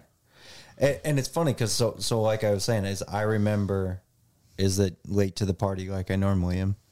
You're always the bridesmaid, never the bride. That's what Kyle likes to call me. You're always a fart, never a turd. Yeah, so I show up like, hey, what's going on here, you know? Like and I'm across the street from this thing, and you guys had already done your work and done your business or whatever, and I'm sitting there and I'm like, I think there was a couple of your guys' departments in there, you know, guns or rifles out, pointing at the guy, and I'm like, getting in there to like, hey, help him out or whatever. And I show up, and I think I just grabbed my pistol or something. And I'm sitting there and I'm like, what the fuck are we doing? And they're like, we're making sure that guy doesn't move. I'm like, that dude's dead. Yeah, DED dead. And they're like, you don't know that. I'm like, and we're not laughing that he's dead. No, like, no. I mean, we're laughing at ourselves. We're laughing at ourselves, and I'm like, okay, we'll sit here and like, you know, we sit there, and I'm like, and the bomb thing was an actual threat, though. Like I was like, I'm not gonna go up to this guy. I was sitting there. They're like, you need to cover this guy and make sure he doesn't move. And I'm like, that guy's not moving. Like, yeah, what, dude? At that point, like, at that point, I knew he wasn't moving. But they're like, you can't go check because there's a bomb there. And I'm like, yeah, no, I'm good with that. We'll let the robots and the EODs and the professionals go. That ended up being a long, drawn-out thing. But ironically enough, like, we were just talking about how, like, you know, your first dog bite and then next thing you know, we're, like, getting told to go to a barricade, homicide guy barricaded in a car. I do remember right after that shooting that we're talking about right now, we kind of walked back to our patrol cars, and another shooting comes out where two people got shot. Yeah. Yep. In our city, and they're like, we're taking this call now of two people being shot, and we're like, holy shit. We're like, should we go to that? Like, well, one guy went to that. Remember that? I think, yeah, I don't remember, but no, like, I remember that one guy, dude. It was one officer went to that. That's the small department to the larger department thing. But it was like, dude, we just had this OIS. It was crazy, cops everywhere there, and then it was like, a shooting comes out and two victims were shot. And I'm like, what the fuck? I mean, we didn't go. Like, you couldn't. No, but it was like, it just goes back to like, I don't know. It was just, the stars aligned up that night, and it was, I don't know. It was just kind of wacky. They were shot out in front of the bar. Yeah. So anyways, it was kind of wild, but nonetheless, for all of you that have heard the story of you're killing my vibe, bro. Here he is. That's like killing my vibe. That's me. I'm killing my vibe. It did happen. And just so you know, I do share that story every time I share that shooting story. I always bring and everybody busts up laughing. And actually, you're the most important part of that shooting story. Yeah. Like, no one gives a shit about this guy. No, that's the coolest part. But he had to verify. I did. Because I told him, I was like, yeah, I told him they were killing my fucking vibe, and I ran across the street when you guys were shooting. So you heard it? You're full of shit. I know. No, I had no. Fuck no, I didn't know. I mean, we're cranking AR-15 rounds off, dude. No, I didn't hear shit. I had Dan's rifle next to my ear shooting rounds. I didn't hear anything. And yeah, so he confirmed it. Yeah, he's like, tells me this afterwards. He's like, oh, dude. I told them they were killing my vibe, and I ran across the street and shit. I'm like, no, you didn't. Yeah. Bullshit. And then I go and ask one of the officers. Then I go ask one of the guys that was there, and he's like, he's crazy. That fucking guy said that we were killing his fucking vibe and just ran across the street. And while all the shooting was going on, I'm like, fact check. Sounds about right, dude. He fact checked me. Yeah. Anyway, so. Yeah. Moving on. Yeah, so that was wild, but actually that ended up like for our first episode, we talked about how we met. That was all that same incident, but yeah. So going back to the purpose of our whole podcast and just, you know, people that get involved in these types of things in their careers, first responders all across the board. You don't have to be a cop. You don't have to be involved in shootings. It could be anything. Involving you in whatever career you're in, whether you're a firefighter, you're a medic or an EMT on an ambulance, a doctor, nurse, whatever. It doesn't matter to me. I'm a firm believer that at some point in our profession as first responders, you are going to have a point in your career where you change and things aren't going, you know, you're not who you used to be, right? I think it's day one, but it could be. But the point is the whole purpose of what we want to bring to everybody is really your never quit story, or what drove you to be successful and doing whatever it is you're doing now. And I know that you did EMDR therapy because you and I talked about me doing it. You and I have been involved in a lot of stuff. And you've been involved in a lot of other officer-involved shootings. A lot of them were with me on calls.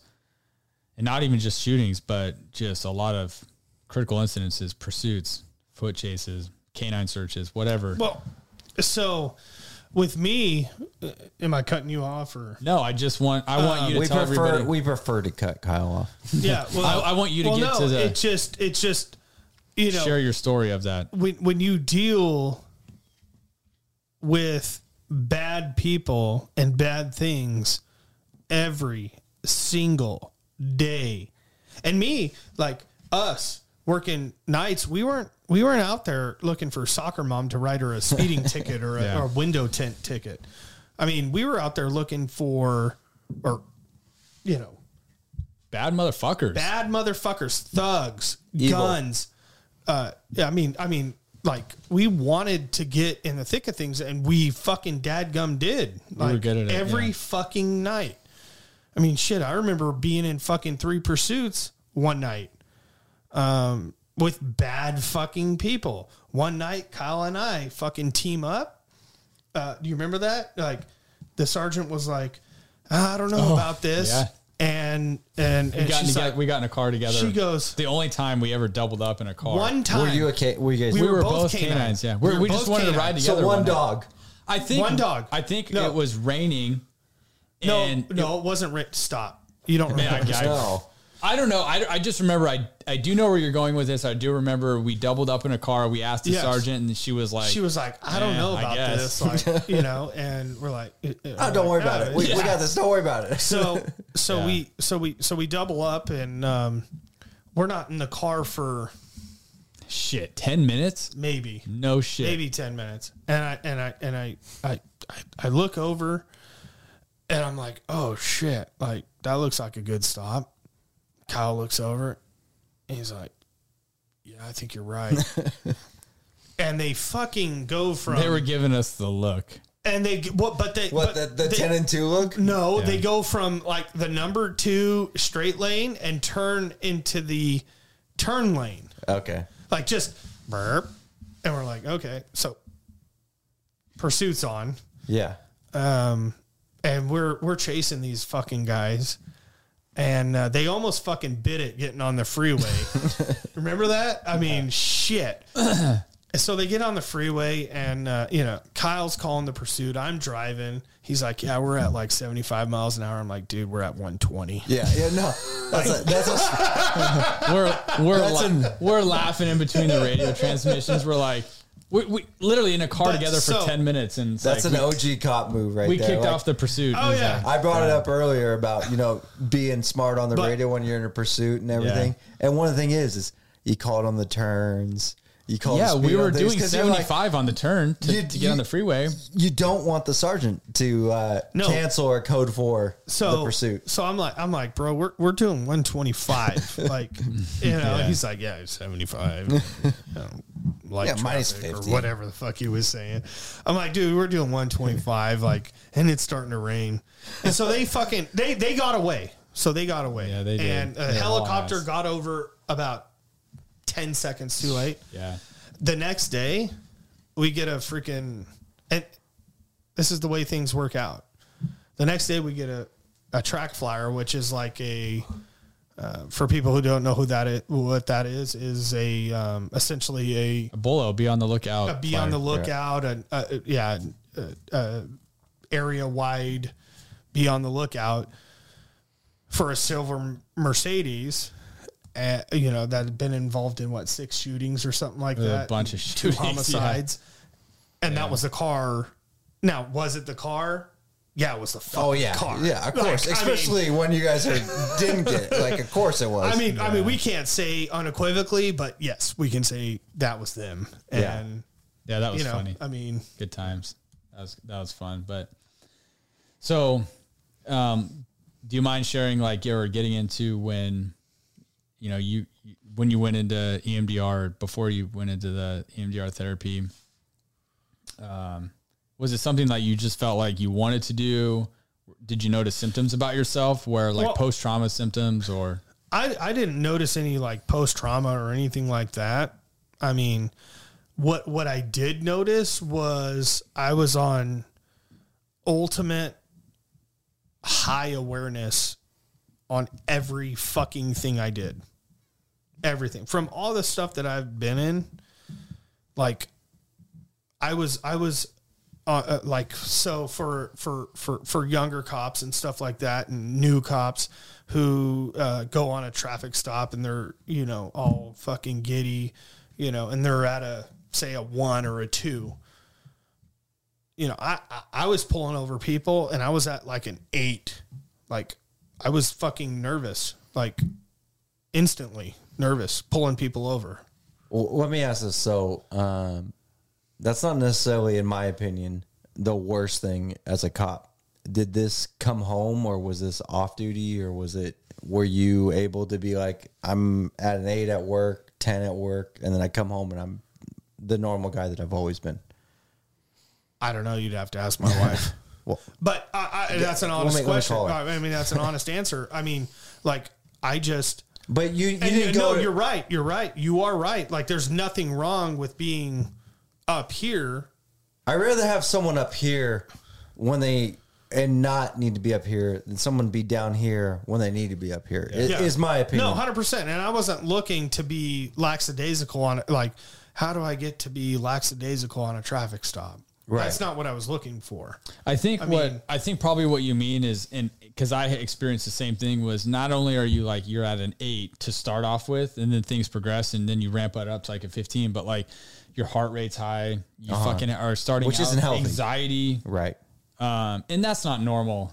Like, you shouldn't. Yeah, you should be aware of like what's going on in your surroundings, and maybe you should be at an 8. But when your fucking heart rate is through the roof, you're initiating a traffic stop, and you're instantly getting anxiety, right? Because you're expecting something bad to happen.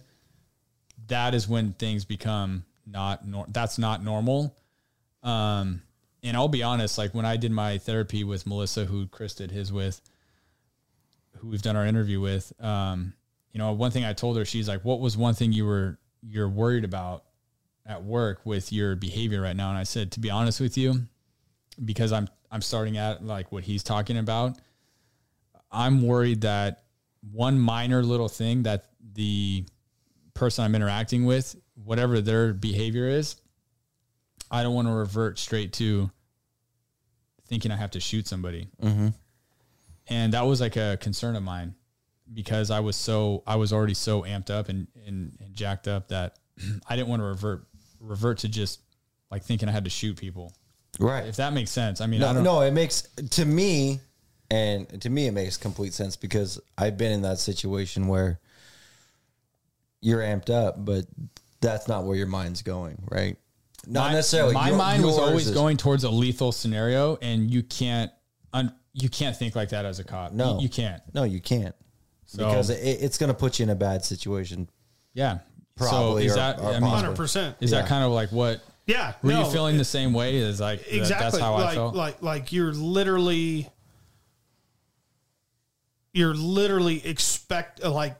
expecting something bad to happen right now, and. Like you said, yeah, you should expect something bad to happen. But you're at the next level. But you shouldn't, mm-hmm. Like something that, you know, going to a traffic stop at an 8 and then somebody sends you to a 12, which, you know, like if you're, you know, whatever, a new cop and a 2 takes you to a 6, that's okay. Mm-hmm. But going from an 8 to a 12, that's not, that's. It's not normal when a kid become dangerous. You shouldn't be feeling like that. I think that. So I haven't gone through what you guys have gone through, and I haven't done the EMDR, or I haven't done anything like that. But I think that the second that you get into this job, and the first time that you're in anything that's somewhat critical, not nearly as critical as anything that you guys have been into, it changes you. Yeah, and it changes you on that call. So, like you guys are saying, you're at an 8 and it bumped it to 12. I think that the guy who's done it a few times is at the 6 and it bumps him up to the 10 or whatever, or maybe less, whatever. We don't want to go into numbers and do that thing. But I think that the thing that I've realized, it's not a number thing. Like, no. It's just trying to put it into perspective. I think that some of that stuff, it comes home with you though. Yeah, like attitude. Attitude, and not to mention you sit in you drive, the way you drive, the way you act around your significant others, the way that you go to a restaurant and You know, you're sitting there and you're like, oh, this, and you're critiquing everything, and you're using that, and you're going, and your wife's like, who the fuck cares about like where that guy's hands are? You're like, oh, I don't know. It's just something that I think about. You brought up a good perspective about, you just mentioned driving. To this day, I will catch myself thinking about something I had been involved in at work. And next thing I know, I'm like, I'm doing a fucking 100 miles an hour on the freeway because I'm ramping myself up a little bit internally thinking about it. And my foot is just accelerating on the gas, and no shit, I've caught myself doing like over 100 miles an hour on the freeway because like, so you're admitting to committing a vehicle. Yeah. Like crime. I'll think, I'll be like, God damn, I need to like stop. Like I need to stop thinking about it. And like, I realize it, but that, yeah, like you do take it home. So like, that's an example of you thinking about it. You're driving and you know, you're on the highway thinking about it. Next thing you know, you're doing fucking 110 miles an hour and you're like, holy shit, what am I doing? But then like you may come home, your moods are different. You're grouchy. You know, I have one of my breaking points was, yeah, like I was angry. I would snap at like dumb little things. And, you know, so I don't know if you experienced that, but I don't know. I mean, no, I mean, this thing is different for everybody, but oh, it's gotta be, I mean, I'm not at your guys' level. It doesn't matter. There's no level with me. It was more, dwelling on stuff like dwelling on what ifs and dwelling on, you know, going back to work and having to, what am I going to face today? What am I going to face this week? And you start thinking about that stuff and you're like, oh, fuck, am I going to have to do that again? Am I going to have to, you know? And then you're literally worrying about shit that hasn't even fucking happened. Yeah. And it's worthless. Like, I mean, what do they say? There's a fucking saying for it, but I didn't write it down on my hand. But yeah, but no, there's I wrote a lot of notes down. Like, why worry about like it's wasted energy, right? It's wasted energy worrying about something that hasn't happened. Yeah, yeah. I mean, well, if there's like one thing that, and we can wrap this up, but you tell me I'm talking too much. No, but ultimately, what ended your career was a K9 deployment after vehicle pursuit. It was a robbery. Yes. Vehicle pursuit, dog deployment. Maybe share that real quick and then we can wrap this up. And then if you could offer, you know, your point of view, or if you have something to throw out there for everybody to share, you know, for that never quit attitude, or to keep people to keep going. You know, what would it be? Well, starting with his story, I guess, where you got hurt. You got hurt? I'm kidding. Yeah, somebody kicked me in the shin. Owie! The boo-boo story? It came out as a robbery at Best Buy. And where we work, actually, is the busiest, one of the, or the busiest intersection in the county for the roadways. Like I think that's the busiest intersection in the county. Yeah, probably. Sure. I don't know. It's a busy intersection. It's like hundreds of thousands of cars, like a day. I can think of several in your area that, that are that busy. And so, I'm pretty sure I know what you're talking about. Yeah. So it came out as a robbery at Best Buy. Mm-hmm. And that was one of those things where you're like, holy shit, there's fucking Best Buy right there. Like, I'm here, you know? What's the description of the car? Like, oh, it's a white or a blue car. Like, or red. Fuck. Yeah. Like, that was the description. White or blue. Turned out to be gray. I shit you not. I mean, if you took both those together, you found you'd probably get a gray. Yeah. So I turn. I'm literally right there. I turn right, and I'm like, fuck this. Like, okay. I mean, how many robberies do we get? Yeah, I mean, they occur every day. Like, And all of a sudden, like, I'm driving, and this car pulls out of the Best Buy parking lot, or the parking lot where the Best Buy is, and his license plate is bent up. I'm like, that's a gray car. It's kind of white. It's kind of blue. It's kind of neither. But that's so weird. I'm like, fuck it. I'm just going to fucking stop him. Yeah. You know, why not? Well, pursuit was on. It was him. Okay. You know, hundreds of thousands of cars fucking, not at the time, obviously, but you know. And that's why Kyle says you're the best street cop. And somehow I fucking picked this motherfucker off. You know? Yeah. And, I don't know. It was like a fucking 15-mile pursuit or something like that. And, another neighboring agency was gracious enough to pop his tires with some spike strips. Some spikes.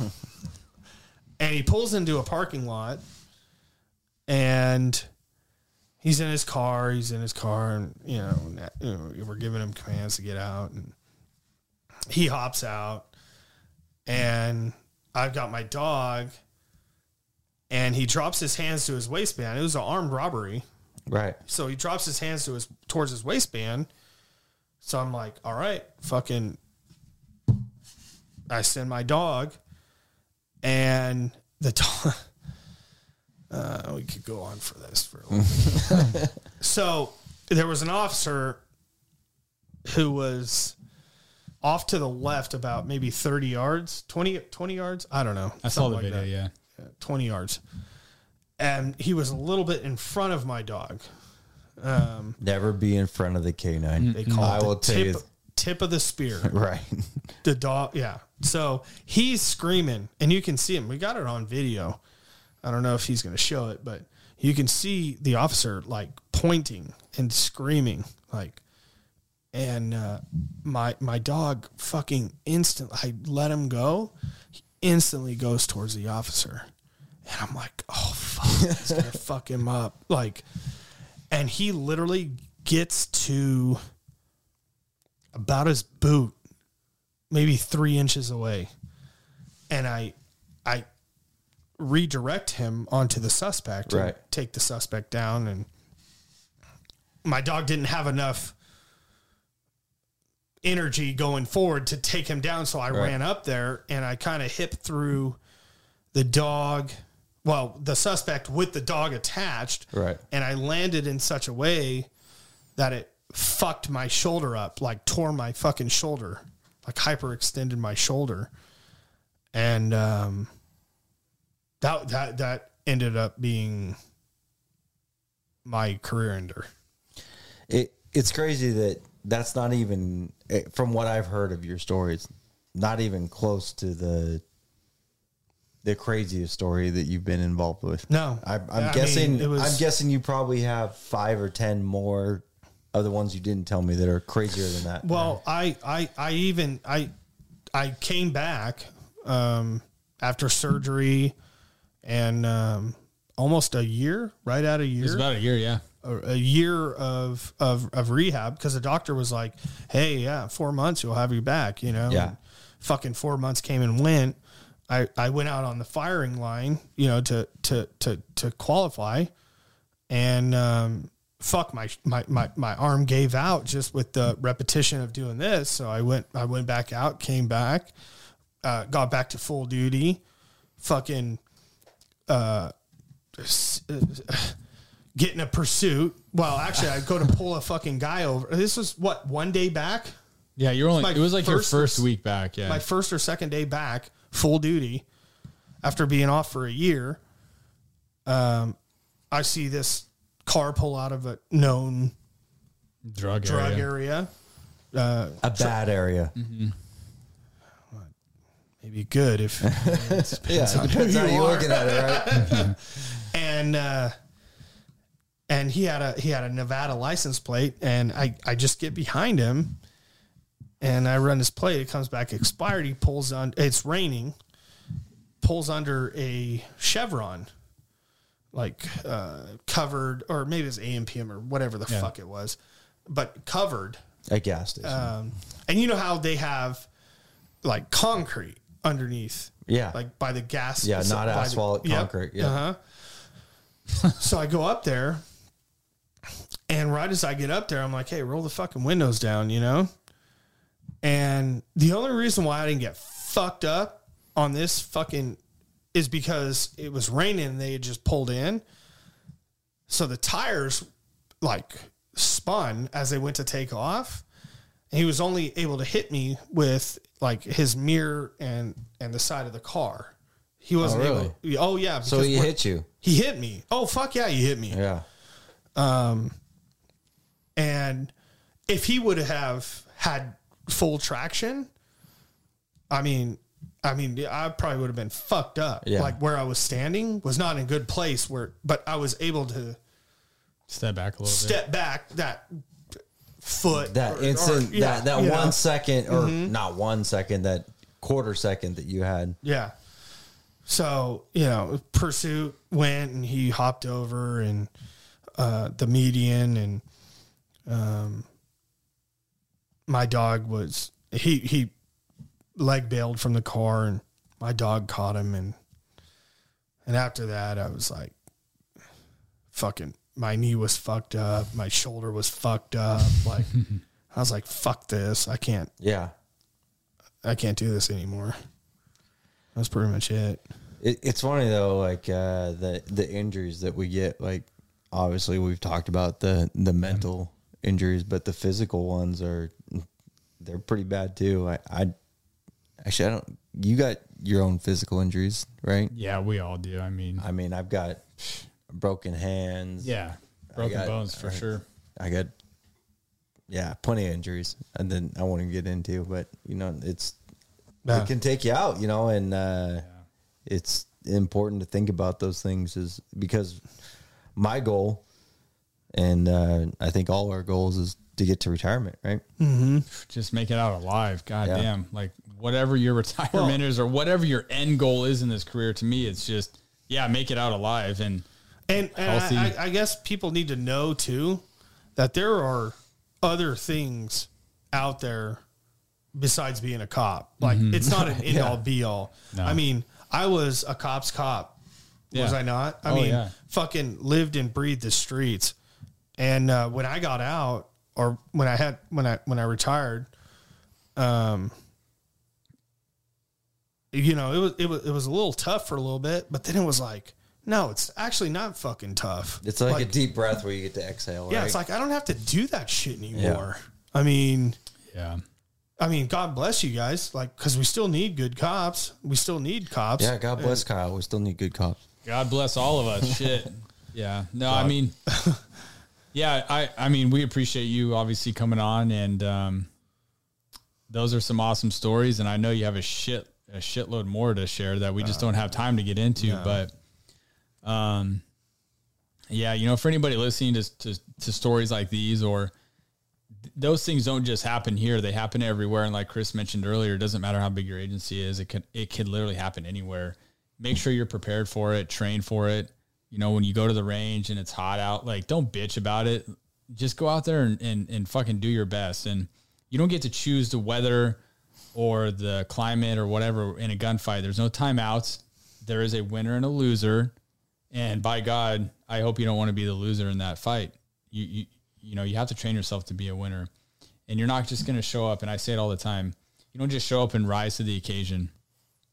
You have to train for that. So, yeah, thanks again, and man, fuck, hats off to you. I know I've told you this before, but I really do. I mean, Chris is the best fucking street cop I've ever worked with. I've learned a lot from you over the years. So, you know, thank you for all of that, and thanks for sharing some of your wisdom with everybody. We appreciate it. And do you have anything? No, thanks for coming out and doing this. Appreciate it. Yeah, coming, telling us your story. I know sometimes it's not that easy, both the story and actually being in front of a camera and talking on the microphone. Yeah. No, so we had a hell of a time. So what's next in your chapter in life? What do you got going on? So actually, you're lucky I'm even here. We're not worthy. Thank you, sir.